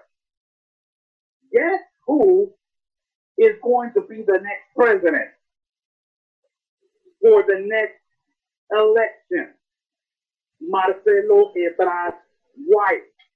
He's going to run for president for Honduras. So it looks disgustingly orchestrated. It hmm. looks disgustingly orchestrated. It looks like, okay, uh, we already dominated Mexico. We got Mexico. Now we need to dominate Honduras. Okay, honey, go over there and be the president. It looks like that. It basically looks like that. And that will open more the borders. Marcelo Ebrard a couple of weeks ago gave a statement to all Mexico, and he said, we are going to continue with this migrant open border caravan. It's not going to stop. They're going to have the same rights as Mexicans, the same the, the same education as our kids in Mexico. This, this is the thing, Tori. We got 60 million poverty over here in our country, 28 million in critical condition. It is ridiculous the statement that this immigrants are using to asylum. I will tell you why. Tijuana, my city, is the number one in the world in violence and delinquency. You got four cities on the top five in the world that they are in Mexico for violence and delinquency. You got five cities on the top ten for violence and delinquency and, and, and, and stats in the world. And the number one country that is in the world that has more cities on the top 50 is Mexico with 15. Guess where San Pedro Sula, Honduras is at? They are at uh, number 24. Wow. What does that make me then? Where is my insecurity? Where is my I'm afraid?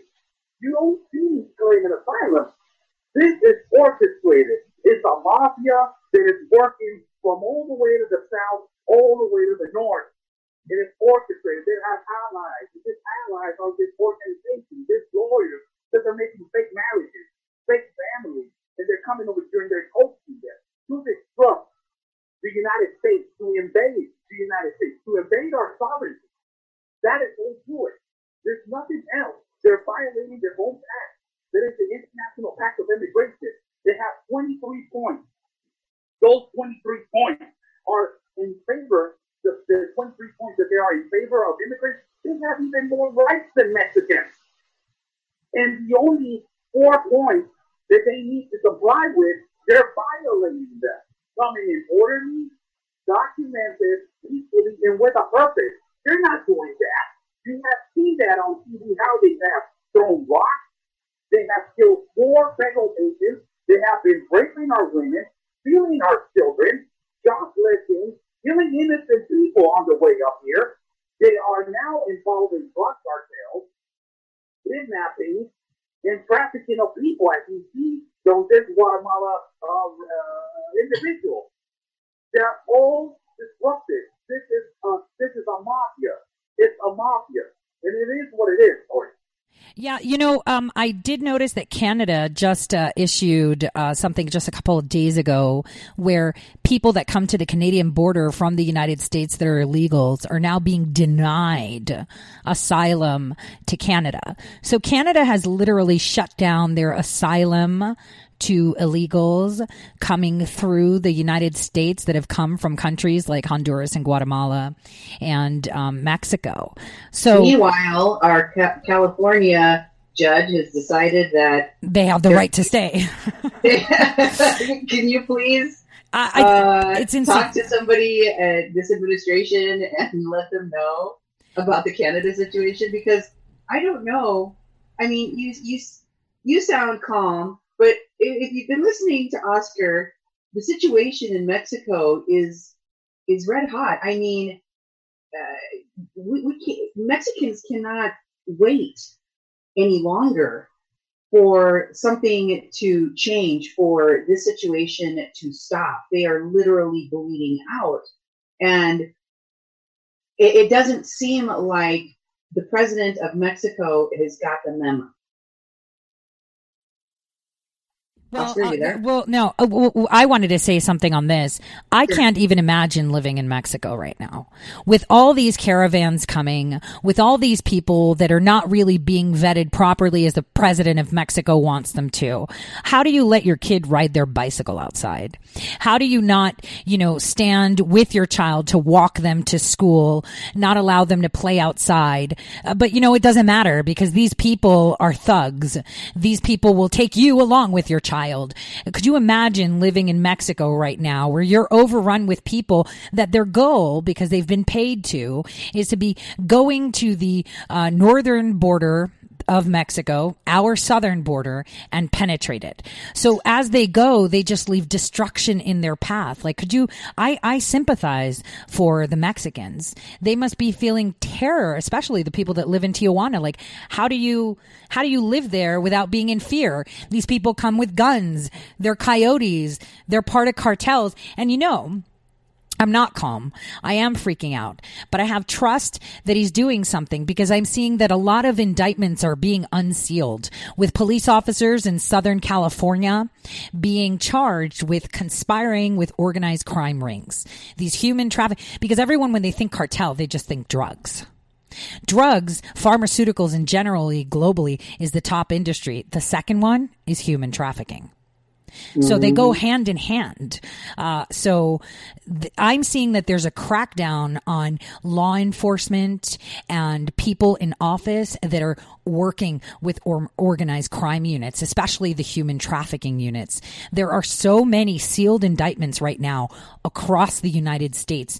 Uh, a most it's an incredible number. I mean, Cindy, just in the state of North Dakota, we have over 400 sealed indictments. What? 400. And think California that has like tens of thousands. There's people that update that database. We have like 50,000 sealed indictments and, you know, they're popping every now and then. And most of it is public corruption. Uh, you know, if you follow the justice.gov page, you'll just see how many of them are just coming out slowly. In Texas, we've had like a vrrt, just an exposure of public corruption, extortion, uh, using public funds. And they've even cracked down in Canada because a Canadian Border Patrol agent well, he's American, but was stationed in Canada, was caught for fraud. And he came out of an investigation where they're looking at these organized crime rings that bring them from the South and travel them to the North. And that just so happened at the same time that Canada issued an order saying, we're not letting you seek asylum. It's not a coincidence. So the president is doing something, but he just can't do it fast enough because there's no point in putting a band aid. You need to rip it out from the root and let them pull their own pants down.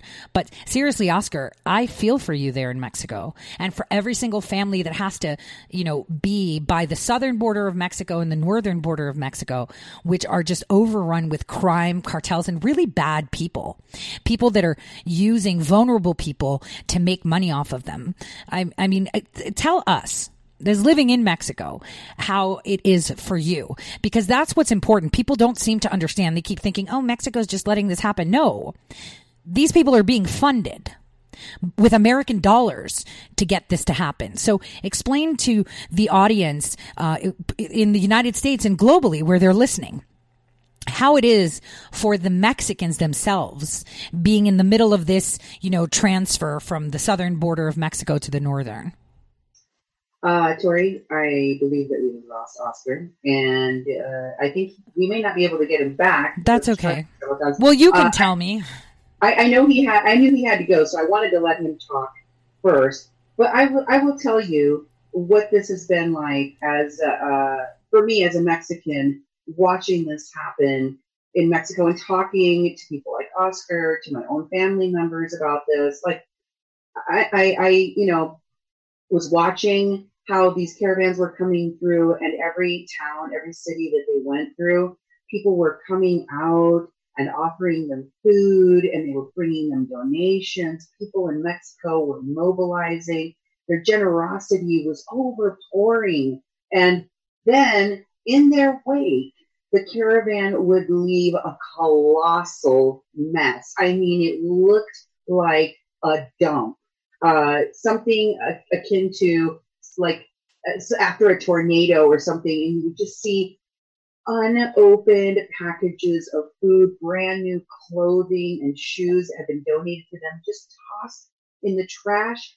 People from Mexico that live in abject poverty, rummaging through the trash to collect what was usable that was left behind by these members of the caravan. It literally turned the stomach of people in Mexico. And for me, watching it here in the United States on Mexican channels, on Mexican social media, I was just flabbergasted. I had to call my family members and go, Is this really happening? And they were like, Yeah, it's really happening because, you know, a lot of people here in the United States were saying, Oh, well, you guys complaining about the caravan being dirty. You never complain about all of these uh, Americans going to Cancun on spring break and getting drunk and acting like a-holes. And I'm like, uh, well, these are two very different scenarios. Americans going to Mexico are tourists that are bringing uh, Money. money, Right. into the country. Right. And these people are parasites draining, draining the little resources. And if, if they don't, if they don't even have, you know, we have a word for these people in Spanish, sin vergüenza. They have no um, embarrassment. They have, they feel no embarrassment for what they do. Oscar was telling a story about how he and another uh, famous uh, journalist from Juana named Alfredo Alvarez uh, had gotten together donations for the caravan when they first arrived in his city. And they go out there and they were giving out, you know, blankets and, you know, just really basic things they felt that would help the most people, like just, you know, heavy blankets and, and coats. And so uh, they're passing them out. People are getting all crazy and we were kind of grabbing things, ripping things out of their hands. And, and, you know, at one point he said he was getting a little bit frustrated and was thinking like, you know, these people can't control themselves, we're just going to pack it up and leave because they're getting really handsy. And he sees this eight year old kid come up to get a blanket and he's giving him the blanket and a grown adult male walks over and rips the blanket out of the eight year old's hands. And Oscar stops him and goes, Hey, wait a minute. This is a kid. This is a child who's cold and needs the blanket. And the man's response just blew him away. He goes, Hey, I'm a human being too. I too need to feel warm. And it, it, it Barf. Barf. That's disgusting. it goes counter to every human instinct that you can imagine to see some of the things that Mexico is seeing firsthand. I mean, everybody's heard about the, the lady frijoles that, that didn't like the food. She's not the only person that on public television was complaining about the accommodations or the food or what have you. These are people that have acted so ungratefully, so ungratefully, Tori, that now when they go on television, they beg. They literally have to beg the art. Please, thank you, thank you to the Mexican people, the warm and kind and generous Mexican people. And please don't stop bringing us food and donations. Please don't stop bringing us water. You know why? Because people are so sick of it. They're so disgusted that they won't even offer them water anymore. Well, the thing the thing is, is because the funding has run out. The president knew about this, um, and I just wanted to update. There have been there are eighty eight thousand three hundred and fifty sealed indictments in in our state. I just wanted to mention in our state we have four hundred and seventy four sealed indictments. Twenty one of them were just put in uh, last month. California has uh, Southern California has 13 1,365 sealed indictments. Northern California 3,721. Eastern California 2,051, and Central California 7,884 sealed indictments. So nationwide, we have sealed indictments. Keep in mind, on a regular year, are usually 5,000 max, and that's that's pushing it. We have 88,000 from October 2017 until today that have, you know, that have been accumulated. And I only guide people to go to the justice.gov page where they put updates and you will see that these cases are being investigated from 2017. The minute the president swore in, everything was happening. People were being investigated. The majority of them were created in 2018, obviously. He knows what's going on and the people of Mexico are starting to understand what's going on.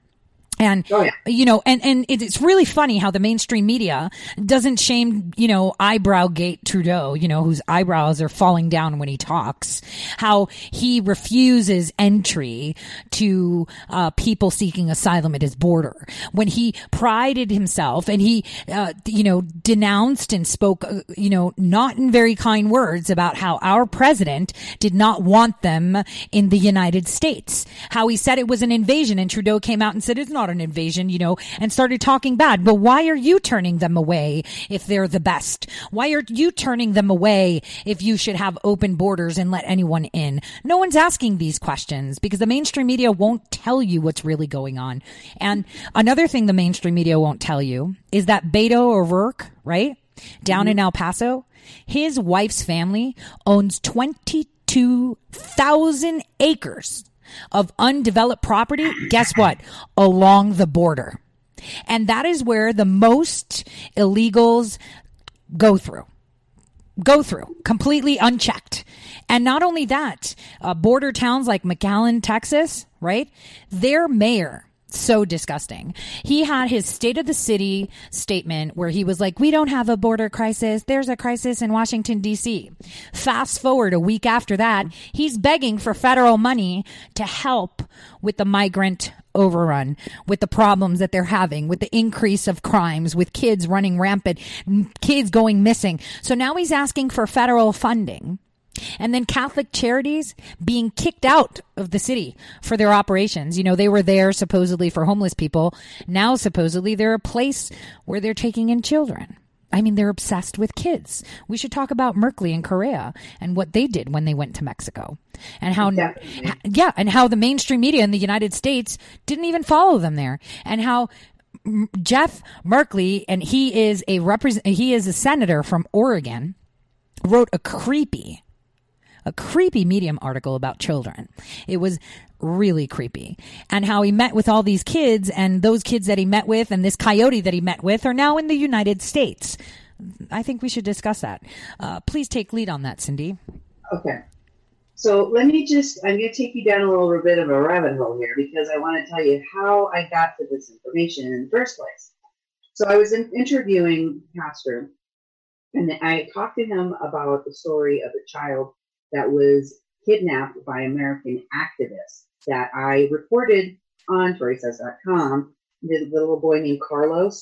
And this little boy, he had been uh, pretty close with these American activists. Um, he had been sleeping in the car of one uh, Kiara Horsley, aka Lilith Sinclair, who's a sex worker. There's a lot of sex workers involved in this uh, activist group as well. And so when these activists went to the Agape shelter after they were cleared out of the street in front of the Benito Juarez uh, sports center that they had been staying at previously, when they went to the Agape shelter, not long after that, the pastor realized that somebody was bringing meth and marijuana into his shelter, and he couldn't figure out how the migrants got their hands on money to buy drugs. How did they get their hands on these drugs, right? And he also told me, look, around here, the drug cartels run stuff. And if you have people that are consuming drugs, they know where you got them and where you didn't get them. And so these uh, activists, it turns out, were supplying the caravan with the drugs. And you know how I found out? Well, there was an argument between this little boy that ended up getting kidnapped by these folks, and the pastor interceded because adult people, he said around a dozen of them, were threatening to kill this little boy, calling him a rat.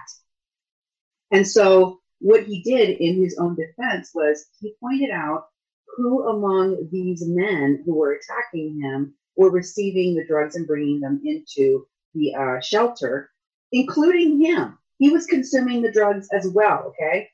And he told the pastor about this. So naturally, the pastor was very concerned for this child's life.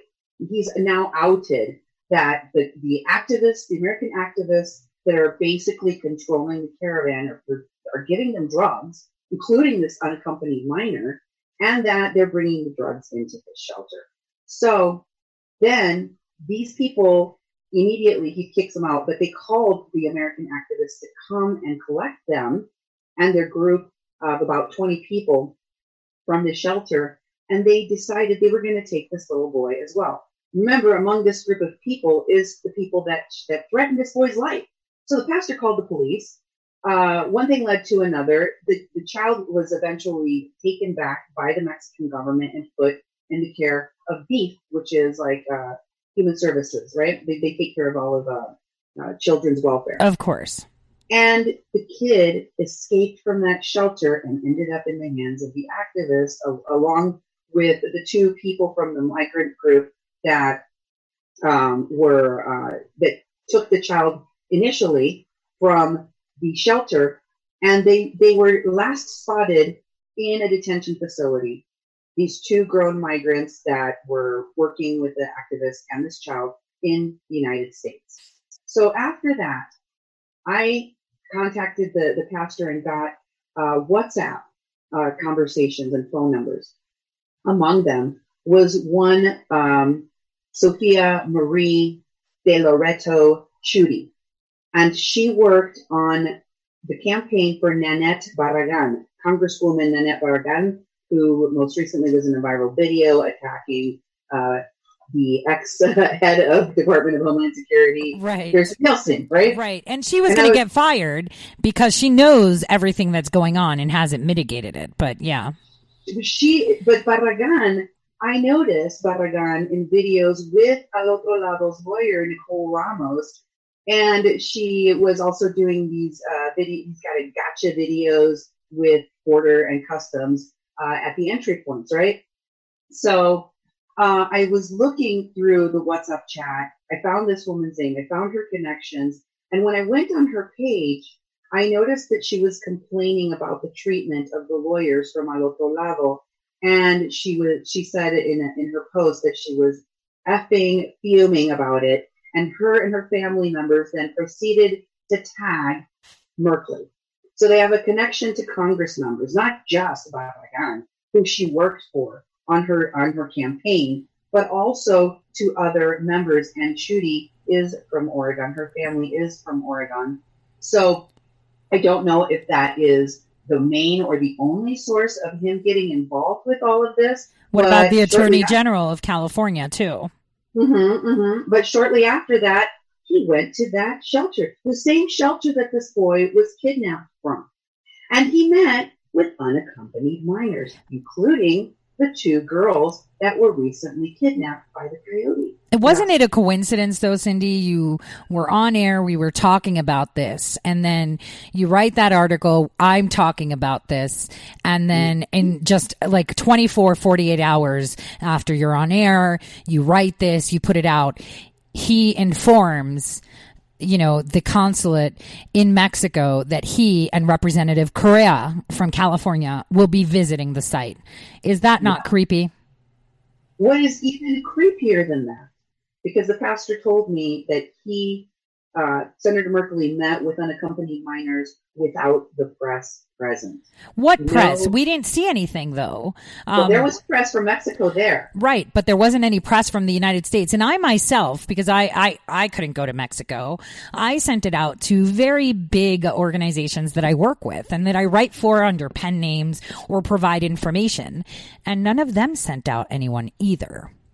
So that that is very curious because I tell people that they need to be very careful what you know um, they see in the media and how it is being portrayed. And today, for example, and I'm just going to throw it out there, I just want to close on my end, Cindy, so I can tell people to come and hop on on Facebook too. I just wanted to say this morning. I showed you guys how Julian Assange told the world that he was okay and this arrest was all an illusion. I've also reminded you how how how the mainstream media is clearly simply an extension, a literal extension of Hollywood. They are always about drama, always about keeping us in fear and fear mongering us and never giving us the truth. And so this crisis here, how is the mainstream media not telling you about the missing children? How are they not talking about the organized crime rings? I mean, Cindy, in our state, of North Dakota that nobody even thinks about, right? They don't think about cartels and MS-13 and human trafficking. We have the highest export of human trafficking is in our state. This is a commodity that our state has. How disgusting is that? And a bunch of others too. Arizona, Nevada, and it seems that all of them stem around, you know, Native American reservations, but that's a story on another topic. Now, for all of you uh, that have joined me on Red State having Cindy, I will have her on again, again, and again. Please feel free to go on Facebook, look for 88.1 FM Fargo Moorhead, and um, you can follow the rest of this bonus hour online, interactive, and you can see Cindy's beautiful face too. And I will be uploading this uh, so you guys can listen at your leisure. On that note, from all of us at Red State, I bid you a great evening. God bless, and I'll see you all here, same time, same place, Monday through Friday, 12 to 2. Thanks for tuning in. Muchas gracias, muchachos. Cindy, thank you so much for coming. Thank you so much for coming on Red State. Just finishing up. Yes. And we're going to continue this conversation because eh, We have a I lot to talk about. You still there? We have a lot, a lot to talk about. A Oh, yeah. lot to Oh, talk yeah. about. So hopefully everyone will join us on Facebook or they can listen to it as I upload it online. Oh, we got we got a nice audience going right now on Facebook. Yeah, They're I've- just waiting to hear the rest of the story. I've just disconnected off of my radio server, so I'm all yours. Too bad I don't have a pretty face joining. I know what your pretty face looks like. Um, I want to tell you that uh, one of the things that was really disturbing to me was that Senator Merkley had met with these people, these these, these unaccompanied minors by himself. And I asked the pastor if he had an opportunity to talk about the American activists to Senator Merkley because this is a huge problem that everyone in Mexico knows about, right? So he says, Yeah, I told him, I told Senator Merkley that we have a big problem here in, in Tijuana with American activists going and renting rooms or apartments uh, for these unaccompanied minors. The reason for that is that in Mexico, the unaccompanied minors need to be turned over to the authorities. Even if they're, you know, going to shelters or whatever, they cannot just take them in. The, uh, you know, human services um, equivalent, D, needs to be notified and they need to take custody of each of these unaccompanied minors. Is that happening? No. The reason for that is because a lot of them are trying to cross into the United States unaccompanied and, and petition for asylum. And so the American activists and these lawyers groups are intervening, collecting these kids. They're raising money for them online, Tori. I've shown videos on my show where they're talking, crying. They're like Sa- Sally Struthers crying on these videos going, these poor kids, they're losing hope. We need your money so we can rent them apartments. And I'm thinking, oh, That's a crime, though. That's a crime, isn't it, Cindy? Because, uh, you know, if, if people that actually follow my work know that I focus on uh, government public corruption, but also linked to uh, federally and state tax funded criminal organizations, how they help them operate. And the number one way that they traffic women and children is by renting apartments and stashing them there. That's like the classic MO. So that way you have them housed up, holed up somewhere. So they're nowhere to be found. No authorities have records of them and they can move them at their own discretion. I mean, the fact that Senator Jeff Merkley and Representative Lou Correa know of these apartments that have toured these secret apartments are accomplices to crimes against children. This And- is and- and he- disgusting. he, he was told about it and he didn't write anything about that. You saw the piece that Jen, Jeff Merkley wrote in the Medium. You saw it. It was a po- it was creepy. It was very creepy. I was reading it and I was thinking, "Oh my gosh, how did he even say that?" It was creepy how he was pandering for the children and uh, you know, the pictures he was using of bicycles were those outside of the secret apartments. Uh, I don't know where he took all of those. I think he went to six or seven different shelters. Some of them uh, focused on children, unaccompanied minors. I don't know if all of the shelters that he visited are um, Secret legitimate- apartments, yeah, or legit, yeah. legitimate, Yeah. legitimate. Because let me tell you something. These American activists are running shelters in Tijuana. I know, for example, the Caritas shelter is run by Minority Humanitarian Foundation's leader Mark Lane, and also Bridges of Love Across Borders uh, leader um, Bertie Gutierrez. They're running it.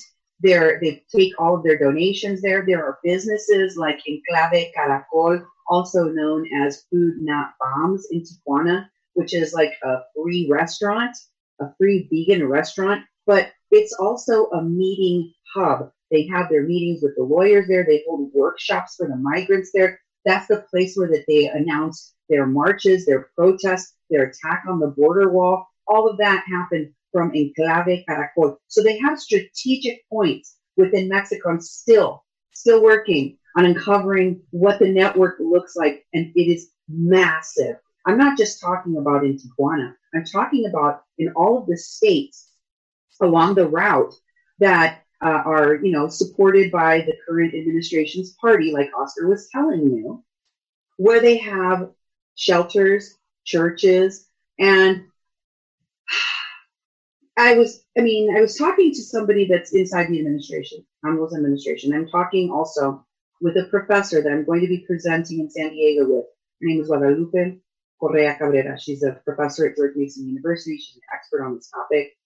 And she told me that, you know, in her investigations within the, the country of Mexico, and especially at the southern border, what she noticed or what she surmises is happening is that all of these American activists came in with donations and support for these churches and shelters, and they infiltrated them. Many of these folks are now running, managing these locations, and she said what she saw turned her stomach. These shelter people, the, the, the managers of the shelters, many of them men, with very, very young ladies working at local brothels. And this is all happening in the in the area of Chiapas and Oaxaca. She said, Cindy, I wanted to see every single one of those shelters shut down. So this is what's going on in Tijuana on a massive, massive scale. The question is, why didn't Senator Merkley mention, even mention the uh, involvement of these American activists and what havoc they are wreaking in Mexico and specifically in Tijuana, where he went to seven or six shelters. Of course, he's not going to mention it because it's creepy. And, you know, it all ties in with the firing of Secretary Nielsen. My sources told me that she was out because, uh, first of all, they're talking about the leaks, how DHS has a, a list of a database of lawyers, journalists, and activists that are there targeting this butterfly sanctuary. And that was leaked. And it said that she's the one that leaked it to give them the heads up. This is what my sources are telling me. And this is why President Trump fired her. Now, the left wants to say that DHS has threatened criminal charges to employees who leak information, and that's important. Because many people are asking, well, if he knows that all of this go- is going on, and I think we discussed that too, Cindy. If, if if President Trump knows that all of this is going on, why isn't he stopping it? Because you can't.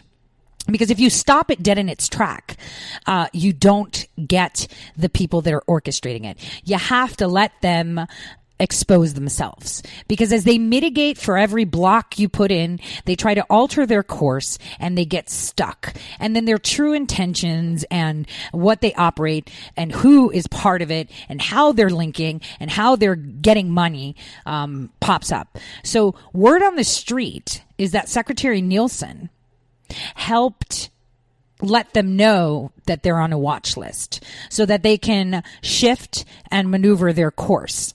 And, and, and this is what it is. Now, you know, in March, uh, San Diego, NBC leaked the documents to, um, showing, uh, you know, how the authorities are tracking these journalists and immigration advocates, right? Remember, it was San Diego NBC that leaked it.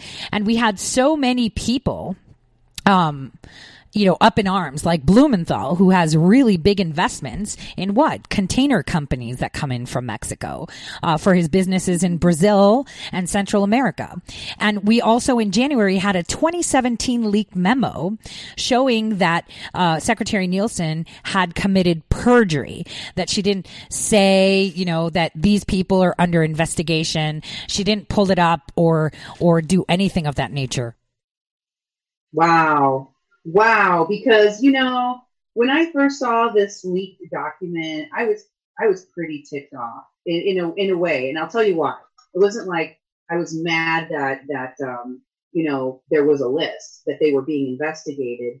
It just it reminded me, it gave me this ugly deja vu of what happened during Standing Rock. I don't know if you recall, but there was a intercept article that showed every one of these uh, activists that we had here at Standing Rock, many of whom I've been following and investigating ever since they came and put on that show here that lasted over a year against the Dakota Access Pipeline. These same instigators, the same people, activist leaders that were here are the ones that created the Caravan Support Network, Evan K. Duke the third, that guy, for example. Mm-hmm. Um, and, and they, and they are anarchists. They are Antifa and they are, uh, totally against any kind of border security. They don't, they're saying open borders. They're saying no wall. They're saying let every single one of these people in or else we shut down the border point entries. That's what they're saying. They're like, by any means necessary, we will do this. So I was angry.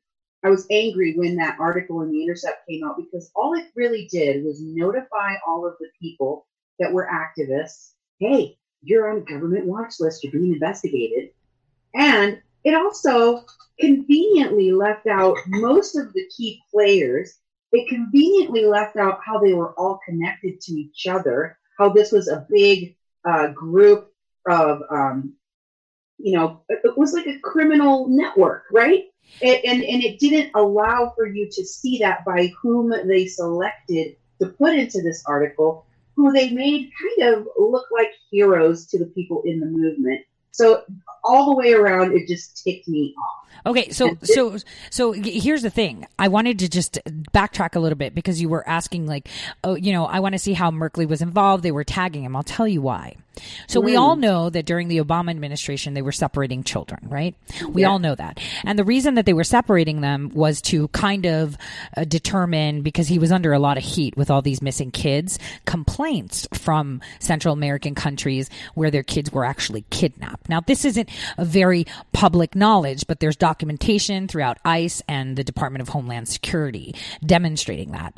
So back in um, 2017, there was an internal draft um, by which uh, was distributed to exploring how they can separate families. Now, Jeff Sessions had actually stated that they are bringing state of the art DNA testing to make sure that these people that are saying that they're their kids, that they're actually their children. Right. Um, he said that in 2017. So there was an internal memo. And here's the thing.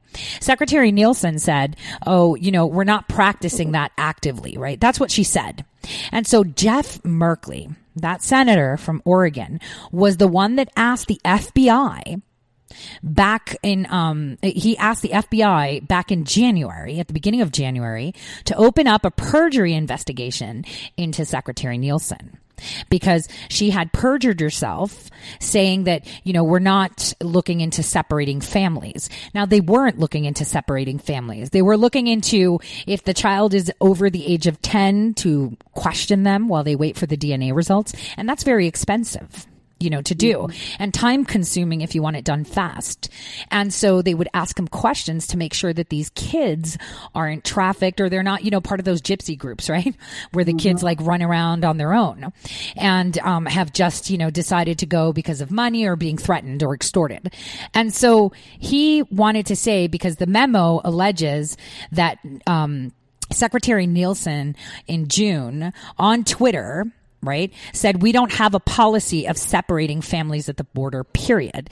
And that's Right. true because they're not separating the families. They are testing to see if they're actually families because this is a problem. So this document was actually from December 16, 2017, and it was given to Merkley's office. So he is spearheading this kid thing. He's got some skin in the game, man. So because she said we don't have a policy of separating families, and in there, it doesn't say we're having a policy of separating families. It's determining to see if they are families. So it's kind of like, you know, the way you see it or the way you read it. And I think every single American, no matter where they sit on the political spectrum, even though I'm the one that says there is no such thing as Republican and Democrat, it's just pro American values or not. That's basically it. Um, that they should all be behind these these things because they're marrying them in Mexico, fake marriages, and then tacking on kids to pretend they're theirs. and fake families. I, I showed a video on the show where there was a coyote who was uh, videotaping um, to, you know, the coyotes that they have embedded within the caravan. They call them uh, accompaniment people, but they're coyotes. Let's call them what they are. And they do videos to message to their American activist handlers where exactly on the route they are. And in one of these videos, the guy that's videotaping walks over to a group of people and he's telling people to get on the transport units.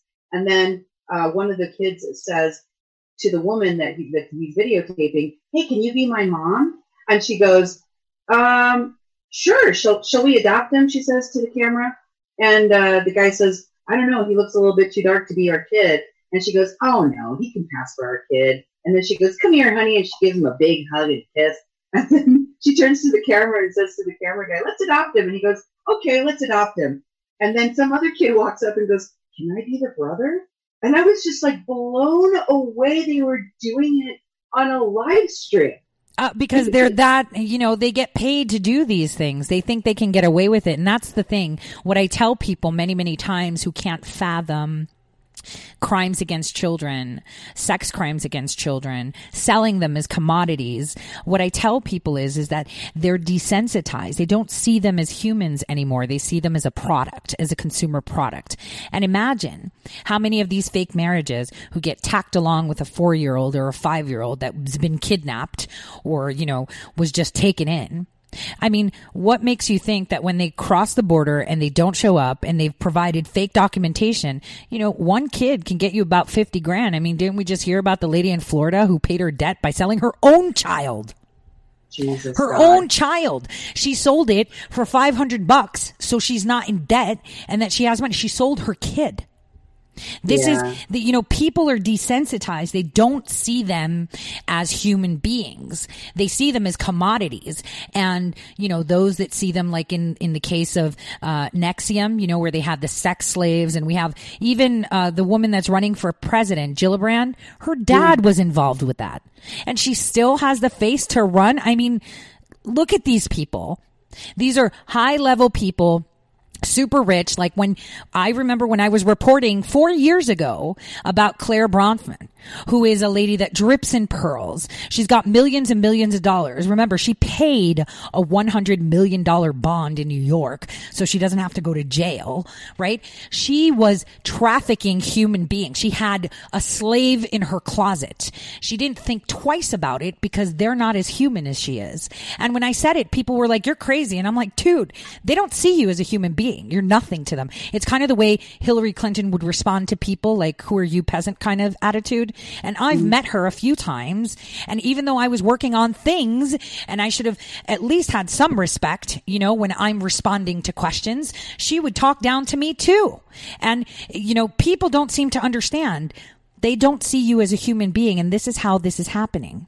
And down at the border, these people are have been paid to travel there. They see America as their golden ticket to to welfare, right? Mm-hmm. Golden ticket to an easy life where they don't have to hustle, they don't have to prostitute themselves or whatever. They'll be trained, they'll get a job, they'll get a house, and they're willing to do anything. And if you give them a kid that they can get 50 grand for, especially if his genetic makeup is wanted, you're laughing. They really don't care about that child. It's just a means to a way. And we have actual parents that have, you know, held that baby in their tummy for nine months, that rent them out for sex, that sell them for their drugs. You know, how are you not able to understand that these people that have no connection with these children? that are less fortunate, that are, what are they from a lesser, you know, children of a lesser God? Like, what is this?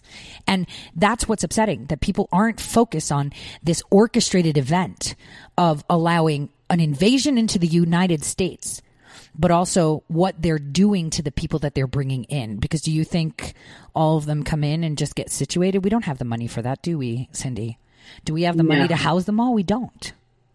And you know, in Mexico, people are hip to this. I here in the United States, it's kind of like harder for people to grasp that people are trafficking children and trafficking them for sex. And so in Mexico, it's like people are very aware. You know, organized crime is out in the open and corruption is out in the open. So people are confronting these lawyers. Uh, Nor- um, Nicole Ramos was recently speaking at a university, and uh, Oscar tried to question her. Oscar tried to uh, go into this event, but was not allowed. There's a woman uh, that that uh, shared a video online on his page that was there, and she questioned Nicole Ramos when when she was talking about the family separation here in the United States.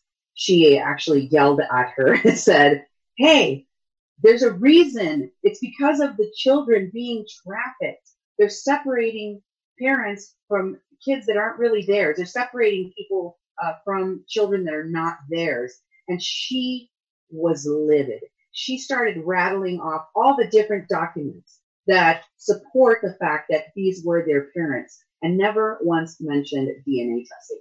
So that really, uh, it's a, I mean, a red flag for me that they are, that this lawyer is talking about how uh, American, I mean, American authorities are letting these kids slip through the, the cracks, essentially, by letting them out of the detention facilities within a few days with people that may not be their parents, that may be trafficking these kids.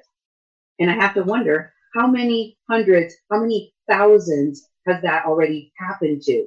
Because I just interviewed the mother of one of these kids that was kidnapped, and I was floored. I, I, I- thought for sure when I got her number, I would be calling a woman who has been sitting there in Honduras this entire time, sick with worry that she had no idea where her kid was. That of course she didn't know her kid had run off and joined a caravan. Her 15 year old teen age daughter had run away from home somehow, and she's probably sitting by the phone wondering where she was. But I was wrong. I was wrong because I called her and I told her, and she already knew about it. When I asked her, "Did you did you know your daughter had left and joined a caravan?" She was like, "Yeah, I did." And then she tried to explain herself and it told me that you know she was studying, but she didn't want to keep going to school, and so she so she told her mom she was going to get an apartment and start working. And her mom said, "Well, you can't do that. You're a minor." she wanted her to stay in school, but her daughter was determined. Her daughter was determined that she was going to quit school and that she was going to leave. So ultimately, she said, I had to support her. And, you know, she told me that she was going to be going in a caravan that had, had cousins of hers with her. So she felt better about it. And I couldn't imagine uh, uh, any parent feeling okay when you know that 90 some percent of the women and girls that are traveling as migrants through Mexico are going to be raped. Most of them go on birth control before they leave their destination because they know they're going to be raped. For food, for water. They'll let men do anything they want to them. Some of them are um, suddenly create addictions. They give them medications to uh, medications or drugs to make them feel better. Uh, you know, that's that's horrible. I mean, I'm a parent, Cindy. So are you, and I can't fathom any situation. I mean, I didn't want my kid working till she was 18. My kid's going off to boot camp. I know where she's going, and it terrifies me. You know, and and she's 18 now, so I, I can't fathom it. And and you know that that's hard for me as a struggle. And i think everybody else can't fathom situations like that either. This is why they're finding it difficult. But you know what i wanted to ask you seriously though, because I've been thinking about this. Okay, they've got this huge push on pushing all these migrants across the border as if, you know, how drug addicts, when they're on their last line of Coke or their last hit on heroin, they just do it at a one go because they know it's going to stop. Do you think they're making this massive push, um, you know, because they know it's going to end? Or is it, you know, part of their orchestrated idea of creating this North American Union by creating a social collapse? Um, like, what is the end game? Think about it. Like, I sit back and I'm like, all right, let's pretend I'm the people of Al Otro Lado. Let's pretend I'm the DNC that's funding right? The Democratic National Committee and all these senators and congresspersons on both sides, because we have some corrupt Republicans too. Um, oh, yeah. We can't just say all the Democrats. It's the majority. Well, it's all the Democrats and there's a lot of Republicans too. So they're all funding this. Why? Is it the votes? Because we're fixing the voter fraud, voter fraud, right? We're going to be cracking down on that for 2020. So what is it? To collapse our economy, to have them, you know, destroy us economically? Like what is the end goal? Or are they just trying to rush as many children, women and men across the border because it's going to stop? Like what is the end game? Because it's not only the United States that's collapsing, but they're killing the Mexicans, who are the middle people between the caravans that are coming until they go to the border of the United States. I mean, that's the ultimate question. And I've been battling through it. I'm like, all right, they're losing a lot of money in trade. Uh, they've got skin in the game. You know, like Pelosi, she's got a huge shipping company uh, interest. And most of those go through the border.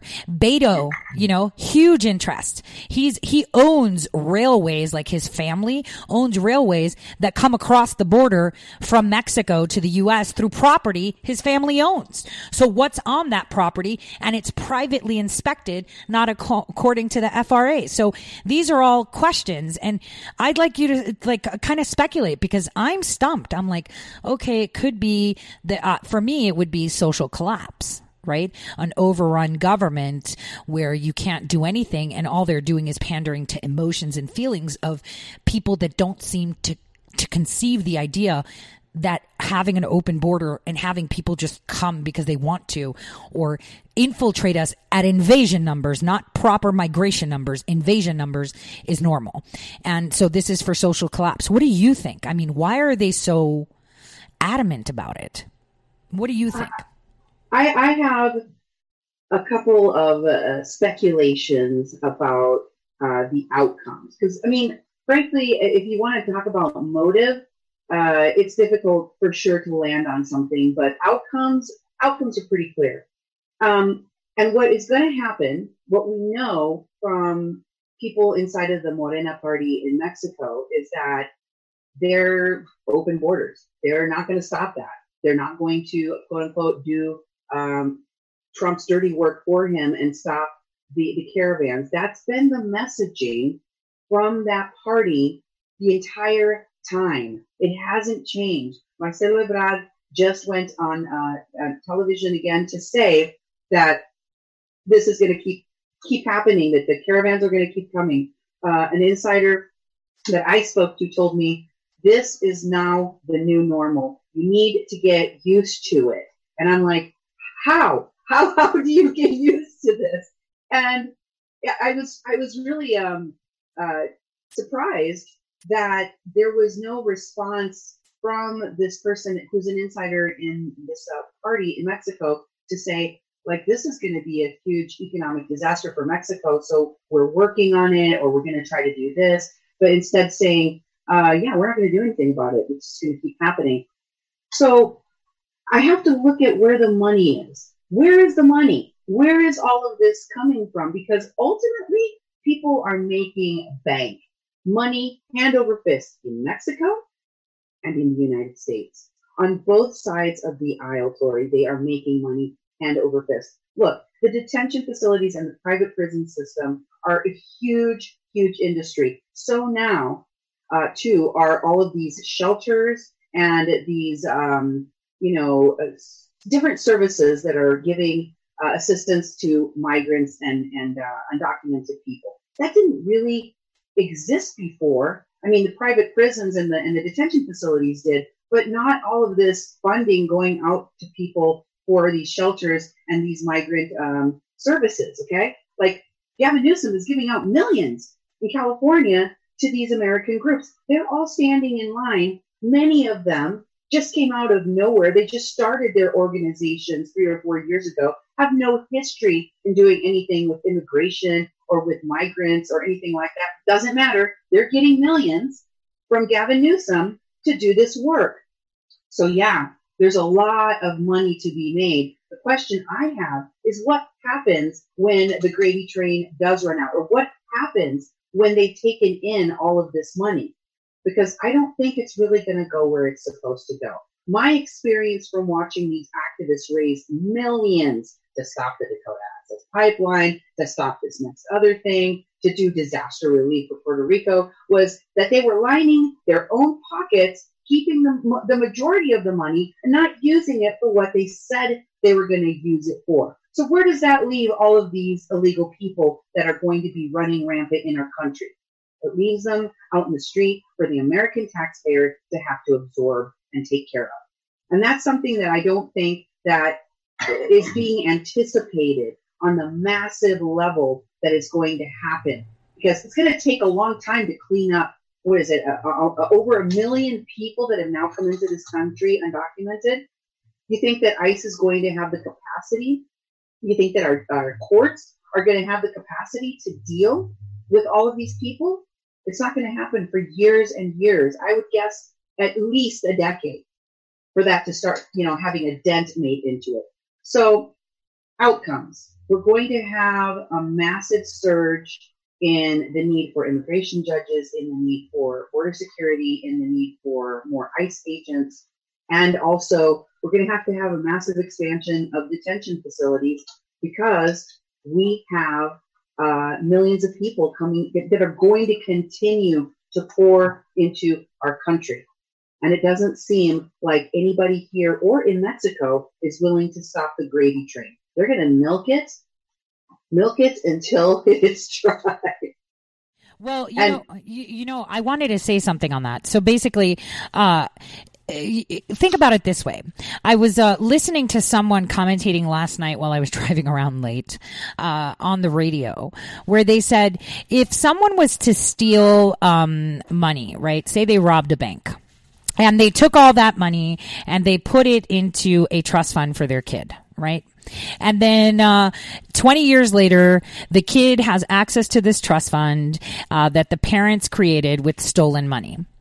Will do we legally have the right to take that money back from the kid since it was stolen?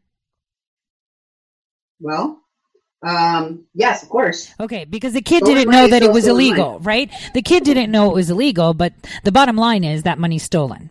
So how he put it together is, what do we do with all these children that are being brought over from the border, either their parents or not parents? I say, say the ones that are, that come over and, you know, they were born here or they were taken as little children. What do you do in that case? The children didn't break the law, but the parents did. And see, that's a question that President Trump has put forward. What do we do with these children that were born here through illegal parents, right? Illegal migrants or that were brought over here illegally that may indeed have come over with their parents or not. We can't just send them back because this is the only country they know, right?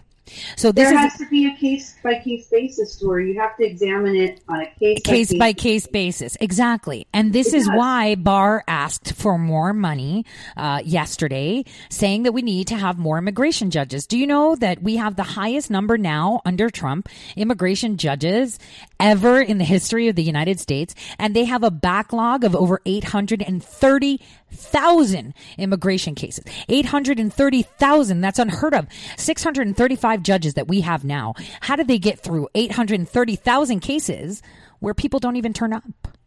Because they're scared that they're going to get deported. And they know that they will get deported.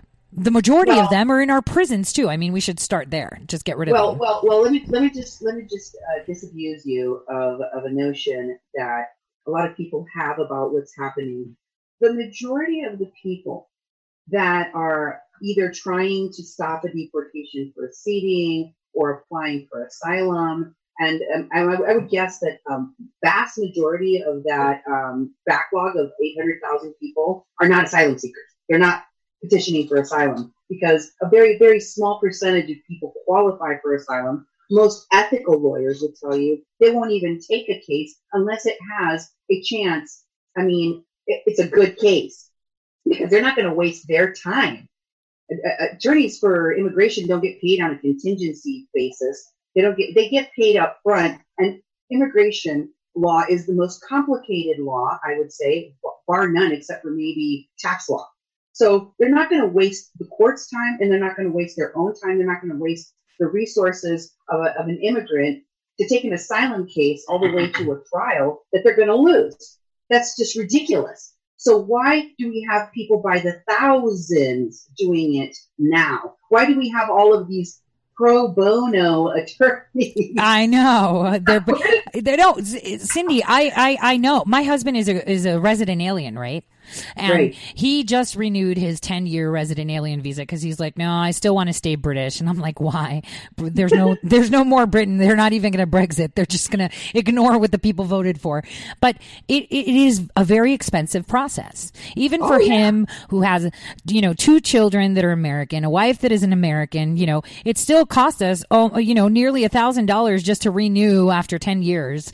Um, and imagine if you need an attorney, they they cost a fortune and so yeah so then so then think about uh, uh, where are these people getting paid? I mean, you don't go to law school and incur, you know, two hundred thousand dollars, sometimes even, you know, from a hundred thousand to two hundred thousand dollars worth of debt, and not get paid. Uh, so someone's paying these, um, you know, newly sprouted immigration attorneys because newly sprouted. Yes, newly sprouted. There's like so many of them. Everyone's like an immigration mm. law. Wasn't Avenatti you know, who was just indicted again for other things, dabbling in immigration law too. I mean, uh-huh. all these these lawyers, all of them. And the question is, who's paying them, and why are you paying them, and why are you so adamant? Why can't we use point systems like other countries? We want migrants, but we want it at a steady flow. And history can tell you what happens when you have a huge migrant movement. And this isn't migration; the numbers tell of invasion. Look at Europe. They're on fire. They're literally on fire. And if not, let's look at some more an established uh, happening. Think of China back when Mao was ruling, because the Chinese are people that are very conservative, right? They don't let you become a citizen anymore. You can't you're either born Chinese or you can come and work, but you can't be Chinese. But what Mao did was because he was an imperialist type, right? He was like, we're just going to take over everyone because we've got, you know, 14% of the world's population in our country. We're going to take over. And he, what did he do? He opened up his borders. And when he did that, what happened? The Great Famine and this, this has been a repeating thing for the Chinese. The Chinese are smart. They were like, every single time we've aggressively tried to grow as a country, we've had collapse through dynasties, etc. So this is exactly the MO, I mean, how I see it. And it's, it is all about money and power because there's only a few in power that if they create this collapse to Mexico and the United States, opening up the border completely and creating no division, no border between the two countries. And let's be honest, American work ethics and, and, and culture completely different from Mexicans. You do not see Americans taking siestas. And I totally love siestas, by the way but you know, they take them because it's hot. And, and they do that in Greece too, by the way. Every summer, my grandparents would spank me if I would make noise between the hour of 12:30 p.m. until 5 because that was sleepy time and even the shops were closed during that time. They would reopen in the afternoon. So, you know, the culture is different, the work ethic is different.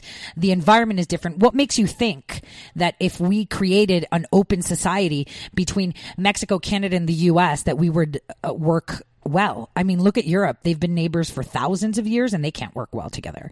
So I, I, I, it's all about economic collapse and allowing to have power into those hands of few and those hands of those few that are propelling this uh, invasion are the ones that want this collapse because they are in power right now. And it is all about money. And, uh, you know, it's, it's, uh, it's so disheartening to see how many people ignore the facts and they're going with feelings. And I feel for every single person that's running away from Honduras or Guatemala because they've, you know, I've been to the ugly side of Brazil myself. You know, it's really bad. It's you know the the the the some of these neighborhoods are really bad. You you're 11 and if you don't want your family slaughtered, you have to perform a sexual favor for the dude next door. Or else he and his gang will come and slaughter everyone. You just do it because what can I do? I don't want my mom and dad dead. Uh, you know, there are really, really heartbreaking things, but these happen in America too. Yeah. And and no one is saying, well, we have gangs in America that do this. We don't, you know, they're not running for refuge everywhere. They're not coming in droves because most of these people that are coming on these caravans don't seem like they're running away from anything. Instead, they seem quite organized. So yeah, and I've already and I've I always try to explain this to people uh, because I know a lot about uh, migration, and I've worked with um, I was trained by immigration agents to help people get their citizenship or visas for work, etc. So I've been doing this since I was 17 years old, and translating in the court systems and for immigration attorneys and in detention facilities, and I've heard story after story after story. I know how it works people don't leave their country without knowing where they're going, how they're going to get there, how they're going to cross into the United States, and how, that they have a job waiting for them. They're coming to a certain de- destination where they know there will be work for them, either because a family member procured the work for them or because it's a place that they come and work at every year or every season. That's how it has always worked. People don't just get together on a WhatsApp chat by the tens of thousands and decided to depart saying fuera ho, fuera ho, fuera ho. it just doesn't happen. And, and, and by the way, the beginning uh, caravans, they're not doing this as much anymore, but they all were chanting out with ho. Juan Orlando Hernandez, the dictator of Honduras. It was like they had a political agenda, like they were marching activists, not asylum seekers, not immigrants. They sounded like protesters.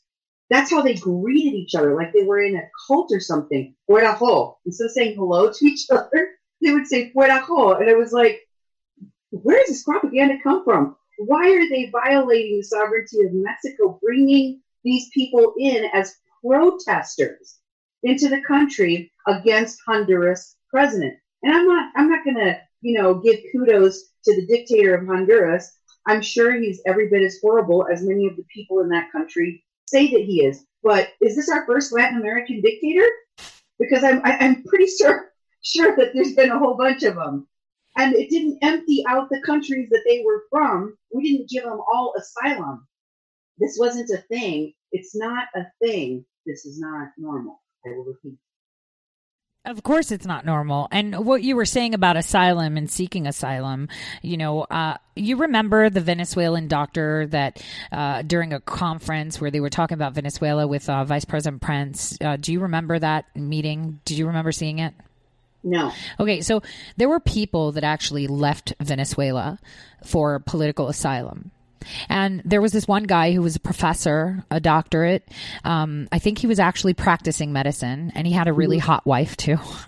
and what they did was they up and left their house, their jobs, everything, and paid someone to drive them to Colombia.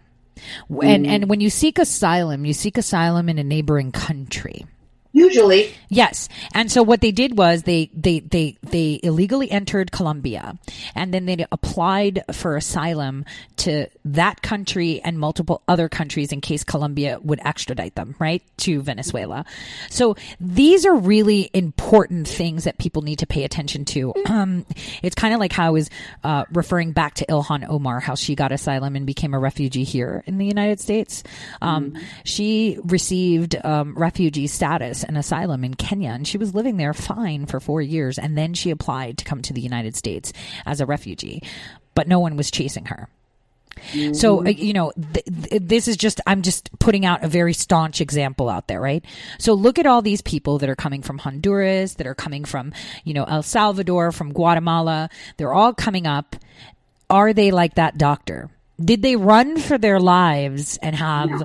a real reason to escape? Is no. is saying that I come from a neighborhood where it's a shack or I come from a neighborhood with gang violence? I mean, we have a lot of that in Chicago and New York. Do people go apply asylum to other states? No.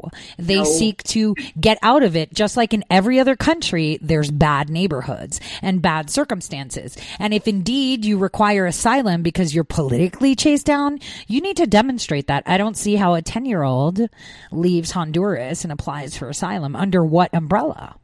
Or this 15 year old that left her house. Under what umbrella are you going there? You have a mom and dad, or like that woman. You remember that that child, that picture at Time magazine where they had the child crying, and they put President Trump, and the child was crying, and they were like, "Oh my God, it's because she was separated. It's because she put the daughter down," and they just made it a big lie. Um, that woman actually left her husband and children took his money to come to America with her daughter and asked for asylum. Asylum for what though? She's been shipped back, right? They want to know why she took that one child. But this guy was sitting there and he, his wife left him and she left him to say, Oh, I'm going to America because I don't like you. Do you remember that case? Yeah, I do. And, and that's insane. Right. But that's insane. You don't like your husband. You have three healthy kids that are in high school. You're obviously from a well off family. Why are you coming to the border with your child? Mm-hmm, with your mm-hmm. toddler child who the government separated from you at some point because they were curious as to if it has undergone sexual abuse because that happens. Mm-hmm. Along the border, when you walk around with these coyotes, they're not the best people. So, you know, it, it makes you wonder just, you know, where humanity is at. Where's the moral compass for the people in the United States to say, all right, man, I'm not believing this anymore because how are kids asking for asylum? It's not like, you know, the president of Honduras is coming after the children and saying, you are my political enemy. I mean, no. And, and let me just say that a lot of the migrants that were that have been questioned on television uh, in Mexico, um, they are saying very clearly uh, they don't want to stay in Mexico. They have no interest in staying in Mexico. When they were being given humanitarian visas, and remember, a lot of them were in Tijuana, so they're giving humanitarian visas in a city that after AMLO took presidency had an, a doubling of their wages right along the border. Uh, AMLO doubled the uh, people's wages to give them uh, economic incentive. And right. so the folks that were there from the migrant caravan that got their humanitarian visa had the right to rent, to work, to travel freely throughout the country. And many of them, months, months after they had been there, still didn't have a job, were still at a shelter, and reporters were asking them, Do you have a job? Do you plan to get a job? Do you want one? Uh, Are there, they were holding job fairs for these folks. Companies were coming to the shelters and taking people. I mean, the Mexican people, they respect migration, they respect workers, and they want, you know, they wanted to offer these folks an opportunity like like the one that they claim to be seeking right? And they said, no, we don't want to work for what we would get here. We, we want to earn American dollars. We're not going to stay here. What would be the point of us getting a job here if we're going to go and cross the border illegally next week anyhow? What's the point? Yeah, and get free housing, money, food stamps, free education too in some states, right? Why would they want to work? It's kind of like uh, you know, that candidate for president for the Democrats gang. He's like, oh, I'll just give you guys a thousand dollars. Anyone over the age of 18, you get a thousand dollars for doing absolutely nothing. I mean, that's, that's the thing. There's no incentive, no drive, and they don't really want a better life somewhere. They want to go to the United States where they feel they'll get free things because their friends told them they did it. And in, in order, okay, in order to claim asylum based on the fact that they are in danger of get, losing their lives, they're making things up about Mexico, the authorities, the police, the NAMI. There is corruption in Mexico. Not gonna lie, okay?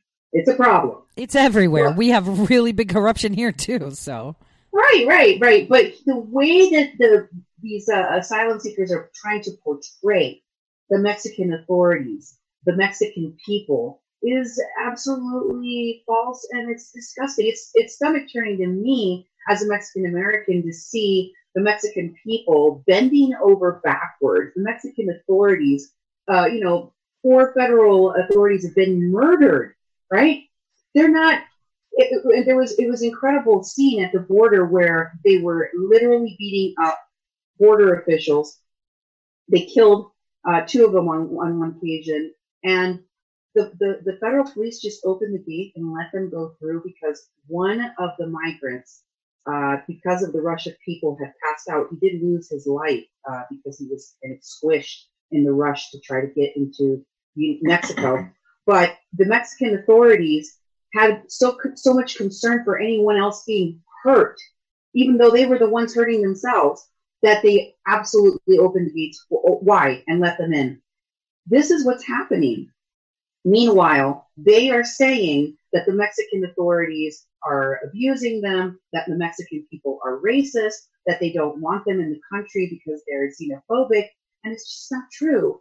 And in order to do this, they're even making up fake crimes. They're making up fake crimes saying, Irineo Mujica, the leader of Pueblos Sin Fronteras, just put out on Twitter, you, you should go look at his Twitter, that somebody burned his vehicle, and it looks like there's a char mark on the back part of the, his van. And somebody tried to kill him inside of his house or apartment, and, and, they, and they showed a picture of a burned uh, couch in front of his door. The fire didn't reach inside.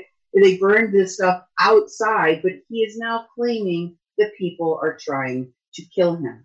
All of these folks that are within this movement are, are saying that they are in, in, in a constant threat in Mexico, and it's simply not true. It's a ploy so that they can claim asylum in the United States. Well, That's yeah. I, I, mean, I felt really bad for the southern border agents of Mexico when they were pushing down on the gates and pushing yeah. through and trampling. I mean, we see it all the time. If we're in a ballpark, a mall, or something like that, and something goes off, how many people die from being trampled?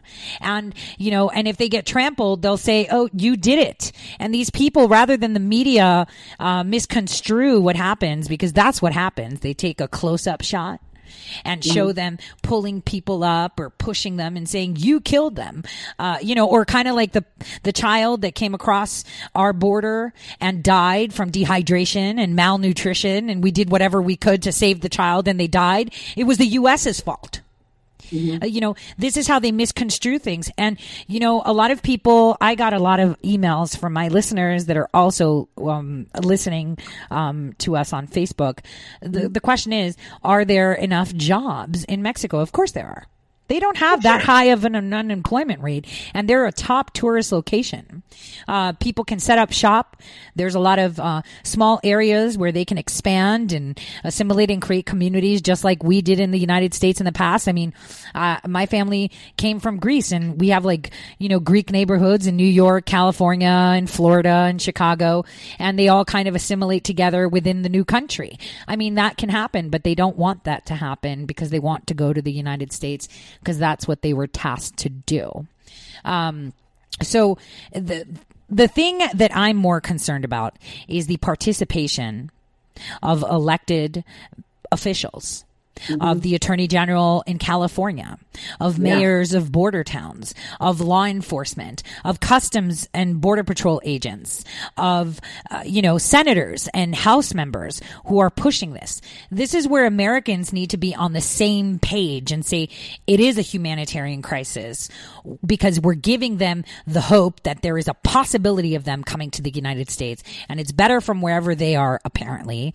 Um, and if we don't stop that, it's just going to keep coming back. And there was something that you mentioned about a new caravan formed. Mm-hmm, mm-hmm. Tell me about yeah. that. There's well, they're they're saying that there are uh, over 700 children under the age of 10 within this new caravan. This has just been reported today. In fact, I'll uh, I'll share the story on uh, my Facebook page as soon as we get done with the show. It was just sent to me this morning, and it's pretty disturbing that there are so many small children. You know what I'm saying? Doesn't this feel, doesn't this sound to you like somebody is selling children? Well, they do like, that all the time. Children, I mean, come on, Cindy, let's just break it down. Selling, selling children is normal. I mean, you saw just in our tiny, teeny state, our recent state auditors um, report, where one person was paid $750,000 for an adoption. I mean, that's on the state auditor's report. Uh, you know, so things like this happen. It's just that no one's paying attention because people are too busy looking down at their phones and just accepting what mainstream media says. And anyone who, who like you, says anything different, you're just crazy, Cindy. That's the way it is. And, you know, the mainstream media would be reporting this if it was true. And slowly but surely people are waking up to it, figuring out these fake news because videos are drip, drip, drip online showing uh, the illegal crossings, uh, showing, you know, prayer rugs being found because I think a lot of people think it's only Central Americans. They're just a distraction. We have people that are traveling with fake passports from Venezuela. Uh, Venezuela has been issuing fake passports to countries of West and Eastern Africa, and they're coming in here. And, how, how, how, strange is this? Okay, mm-hmm. this was just reported in the media recently, and I was like freaking out. I'm like, where did this come from? I'm going to share an article with you that just came out. I was like, what? This is uh, an article that came out about um, a uh, a person that's being extorted and threatened by coyotes it was an AZ Central. And I, would like to get your commentary on this because uh, recently, you're right, Mexico's been overrun with all sorts of immigrants. Um, one that I found particularly, a group of them that I found particularly interesting was about six weeks ago, um, some Russians arrived, right? And it is precisely a father, a Russian man that is in this article. I just shared the link in the comments of the show, named Alexander Chazov, who is the central figure of this story, complaining that he is being threatened. Now, the reason I bring up uh, this article and mention how strange it is to me is that the Mexican government and uh, the people of Mexico have known this entire time that people that are in these caravans are being extorted for money, that they're being threatened by organized crime. It's like, that's nothing new. But the fact that the face of this article is a Russian, a Russian family that is facing extortion by, from the cartels in Mexico is very interesting. Your thoughts? Yeah, no, I mean, we've seen it all the time. There were exposes by mainstream media when they used to kind of report some of the news, how they all come in uh, through other countries getting fake passports, like from Panama or Venezuela or Brazil back in the day or Argentina back in the day. Um, I'm looking at it, and he is a software engineer who fled for political repression in Russia and had landed in Mexico several weeks earlier. So they're flying in visa, you know, um, visa uh, stayovers, you know, we have a lot of those in the United States too, right? From every single country, they come here on a holiday visa and just never leave and claim asylum. So he went to Mexico in order to find his way somewhere right? Either the United States or stay in Mexico. And now he found out that um, when he got there, he believed it was money, but without speaking Spanish, he understood that something was really wrong with the conversation. And that he later found out that they were affiliated with cartels and the local mafia, kind of like the, what do we have it in North Dakota? The good old boy club, right? So um, they're actively preying on newly arrived immigrants extorting yeah. them. Uh, and, you know, he said that he told them that he was from the U.S. They tried to follow him, um, and they called the police. I see this. It's pretty interesting that people don't seem to understand how cartels work, how organized crime organization works. Let's pretend uh, you, me, and four other people decided that we want to, you know, grab John and extort him, right? And John is like this average dude. I don't know. He's an optometrist, right? he looks at eyes all day and checks glasses. And we're like, hey, listen, we're the cartel. We're the mob. Here's what you're going to do. You're going to go clean up this mess where we're going to kill people, or you're going to go hustle these people across the border because we tell you to, or else we slaughter your whole family. Right. How do you respond to that? You can't go to the police with it because the police are definitely in the pocket. We all know this from Yes. when? From the early days of bootlegging, right? In the 20s. Uh, the mafia had who? The media and the police in their pocket. And this is why I keep circling back to the fact that President Trump is cracking down on law enforcement that are cooperating with organized crime rings. So, wow, it's pretty incredible that people don't read these um, these articles that come out. It's, it's Yeah. it's pretty incredible. And I and I'm going to I'm going to uh, close out our hour here pretty soon. But I just wanted to share with you that while we were doing our show, while we were doing the show together, I was called by the pastor of this shelter four times. Obviously, I couldn't take the call, so I really want to get to him because this this man yesterday took a group of these unaccompanied minors to go and give their declarations about what Oscar said, which is that this coyote was uh, offering them a passage into the United States in exchange for sex. This guy is a pedo, okay? And what did they do when uh, the pastor called 911, when the people of the shelter that were reporting him called 911 to report that he had taken 10 people, including these three uh, minors? They, they charged him with disorderly conduct. They, the cop, oops, ignored the 911 call, didn't put the right documentation of what he was being sought for, and they let him out within 36 hours. That's incredible. That is so telling. So the people that are reporting, asking questions and reporting these crimes are then in turn being punished, kind of like we saw how James O'Keefe exposed voter fraud in New Hampshire and the attorney general is charging him with a crime, which is asking questions.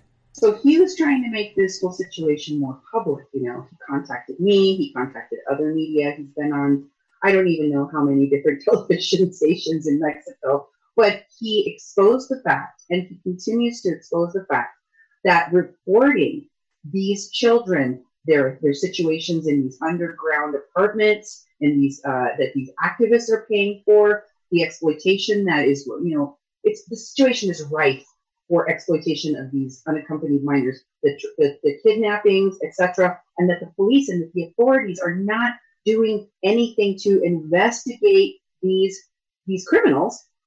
Um, and when he took all of these children to this human rights place to, de- to make this declaration, uh, which by the way didn't go anywhere because he he then reported to me that they told him after they these people went in, these kids went in, that they were, you know, their hands were tied. They really couldn't do anything. And while that was happening, it wasn't enough for them to be able to do an investigation on this guy or to put out a warrant for him. Uh, while that was happening, Oscar was waiting outside to do an interview with the pastor and the kids when they came out so that he could expose what these kids went there to declare. And somebody from inside came and told Oscar, could he please not report on this? Could he please keep this under wraps? They were, you know, they were working out something and, and they didn't want him to report. Can you believe that? The Mexican government is aware of what they're doing and they don't want anyone to know about it. Well, um, you know, and that and that questions are they in on it so that way they can hang them, you know, that the criminals themselves and the traffickers hang themselves. But I have to say that this pastor, we should all pray for him. And, you know, I would tell him, why not go to the border and talk to ICE directly and tell them what you know? And work with them because the United States is taking this very seriously. Well, hopefully he's listening to you. Tori. hopefully, because you know my contacts within ICE and by the border in Yuma, Tijuana, and down by El Paso, they are looking for people that would help them figure out what is going on. And if people together come together and say enough is enough, we need to fix this and p- cooperate with the good guys. Because in Mexico, unfortunately, you don't know who the good guys are because they're so blended into each other. Um, and because of such a stronghold by the border with cartels, it's really dangerous for them. So, uh, you know, that would be the best. We should just pray for him. Um, Mhm. He's in a very difficult predicament. He has children that are innocent children. Uh, this should never be happening anywhere uh, especially to a child. Not saying that an adult deserves it any better, but No. these are children, and if we are helping and facilitating uh, by by having an open border for these coyotes to think they have a chance of making this money, they will go to the most extensive lengths to get it done. Uh, so, for when you speak to him, tell him I am praying for him. And I applaud him for at least giving joy, whatever it is that he does for these children, for that time that he's with them. And hopefully he can educate them uh, as well as he can. But he should, you know, ask for an appointment with someone on the U.S. side of Border Patrol. Definitely, definitely. Thank you so much for your comments. Thank you for being with me here on Mexican Crossing Lines. I had a great time being on First Says on Red State Radio. We have all your info for your show on the screen. You can go to redstatetalkradio.com and listen to Tori's show. Uh, noon to 2 Eastern Standard Time. Yes, it is. And please state yours because I'm going to upload this for everyone so they can follow you and, uh, you know, tune in to your live shows on Facebook, which I always watch, as you see. I kind of put you in the background when I'm, you know, doing the dishes or cooking for my family when you pop up. Uh, and you have, you're just a wealth of information. And it's so great to see so many people globally use their, you know, be citizen investigative journalists and target wrongdoings throughout our planet and reporting them. Thank you so much for everything you do. I can't wait to have you back on to the Tori Says show. My fans love you. Thank you. I really appreciate that. And I, I feel like we don't talk enough. I really do. We have to do this more often.